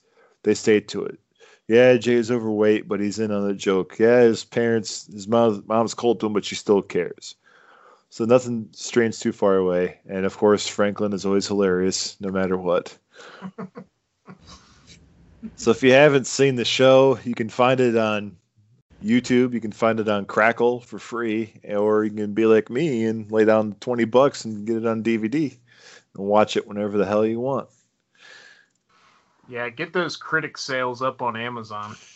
That's how we get. That's how we get the show back. That's right. Worked for Futurama. Worked for Family Guy.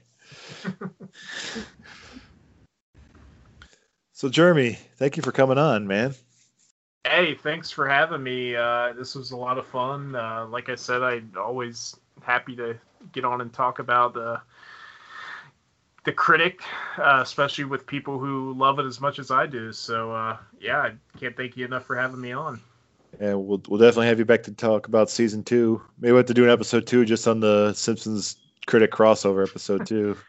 Well, you were mentioning the web series. Didn't didn't they include the webisodes with the DVD collection? I haven't pulled uh, mine out in a while, but I feel like they put those on there. I'll have to check when I go when I dive into season two. I'll definitely check. But they might be on there. They ha- I have some special features on there, but I didn't see what they were specifically. But they might be. The webisodes might be on there. Yeah, because I feel like the, I don't feel like they would have left anything off that DVD collection. You feel like they would have just put everything Jay Sherman on there. I mean, where else are you going to get it, right? Well, let's see. I got my DVDs within reach here. So let's see. It's not really saying anything on my DVD box for special features. You figured they would. Yeah. I might have to track those down though. I, I don't even recall if I ever saw those or not. Um, Jeremy, where can our listeners keep up with you if they choose to? Uh, well, like I mentioned at the beginning of the show, and Jared introduced me, uh, I have my own podcast called Dark Tower Radio. Um, it's an all Stephen King podcast, which is uh, other aside from one episode of The Critic. I mean, it's about as far removed from The Critic and what we talk about on here as you get. But if you are into Stephen King and um, you like um, you know horror talk, uh, you can join me over at my podcast, and you can find it just about anywhere now. I I just uh, had to check, but I, I, am available on Spotify, uh, iTunes, obviously, or Apple Podcasts, I guess is what it's called, um, Stitcher, iHeartRadio, like all the, the ones where you find podcasts. I should be there, and if I'm not, uh, I will be. I'm trying to get it onto as many platforms as I can, but uh, if you listen to Jared and Melissa's show here, and you've heard Guy Milks, uh, he's my co-host probably about 85 90% of the time on there so if you enjoy listening to him you can find him over there with me talking stephen king uh, and we're actually at the moment uh, if you're interested is we're covering the Stand uh, limited series on cbs all access we're doing it episodically so we're we're working hard to put an episode out each week covering each episode of the stand so if you want to hear our reviews of, of those episodes you can check it out there Nice, and I can I highly recommend listening to the show. It's it's a great show. I've been fasting a little bit because I haven't watched any of the stand yet. I'm waiting for it to wrap up so I can get knock it all out in one week with a one week free trial from CBS. Yeah, it's uh, it's it's definitely been a ride so far, and I I'm with you. Even though I am watching it weekly, I am looking forward to it all being on there where I can actually sit down and just kind of do a whole binge of of the whole series in like a day or so. Yeah, I've been, I've been waiting for that. That we can do the CBS access for one week. I can get it all done then. I ain't paying. I ain't paying fifteen bucks for. I actually like... got lucky because uh, my wife already had CBS All Access for us because she watches a lot of shows on there, and I was like, "Well, sweet, I already have that because I'm going to be watching The Stand, and that's all I'll, I'll need it for." So. I'll, I'll have to reach out to Guy and find out what his nefarious ways are to get stuff. he can help you out in that department. He he doesn't pay for much, so. Get him out of Facebook jail. uh, uh, Melissa, where can the listeners find you? Well, they can find me on, um, well, they can find me just on Instagram now. Um, they can find me on Instagram at Miss Melissa N25, and they can also, if they want to, if they have any interest in art, drawing, um, I have a drawing page called Scribbles of a Wannabe Drawer, so you can follow me on there. And where can they find you, Jared? And you can find me on Twitter and Instagram at QCA underscore Mista underscore J. Um, also, I have a special project coming soon. Uh, if you remember Mike Rare, who's been on the show before, uh, he and I are working on a YouTube channel called We Survived the 80s, where we talk about all those weird, twisted, dark family movies from the 80s that were rated G and PG. So be looking for that on YouTube here pretty soon. But uh, as a podcast as a whole, you can find us on Facebook, Twitter, and Instagram at Internet Nations Podcast. So yeah, you can you can find us on the on social media, but then you can also find us on our home at Podbean and Apple Podcasts, and now on Google Podcasts. And be sure to um, give us a like, subscribe on all those, and also um, on Apple Podcasts, give us a review because that helps us be a little bit more noticed. And it would be awesome if you do that. Awesome. So once again, Jeremy, on behalf of me and Melissa, thank you for coming on. We'll definitely have you on again to finish season two. Yeah, looking forward to it. And for Melissa, I'm Jared, this is the United Nations podcast. And to quote the great Franklin Sherman, who are all you people? Thanks for listening. See you next time. Once said it a thousand times. The thoughts and opinions expressed by your ambassadors and their guests are theirs and theirs alone. And do not represent the companies they happen to work for. Thank you so much for listening, and we'll see you next time. Thanks for listening, guys.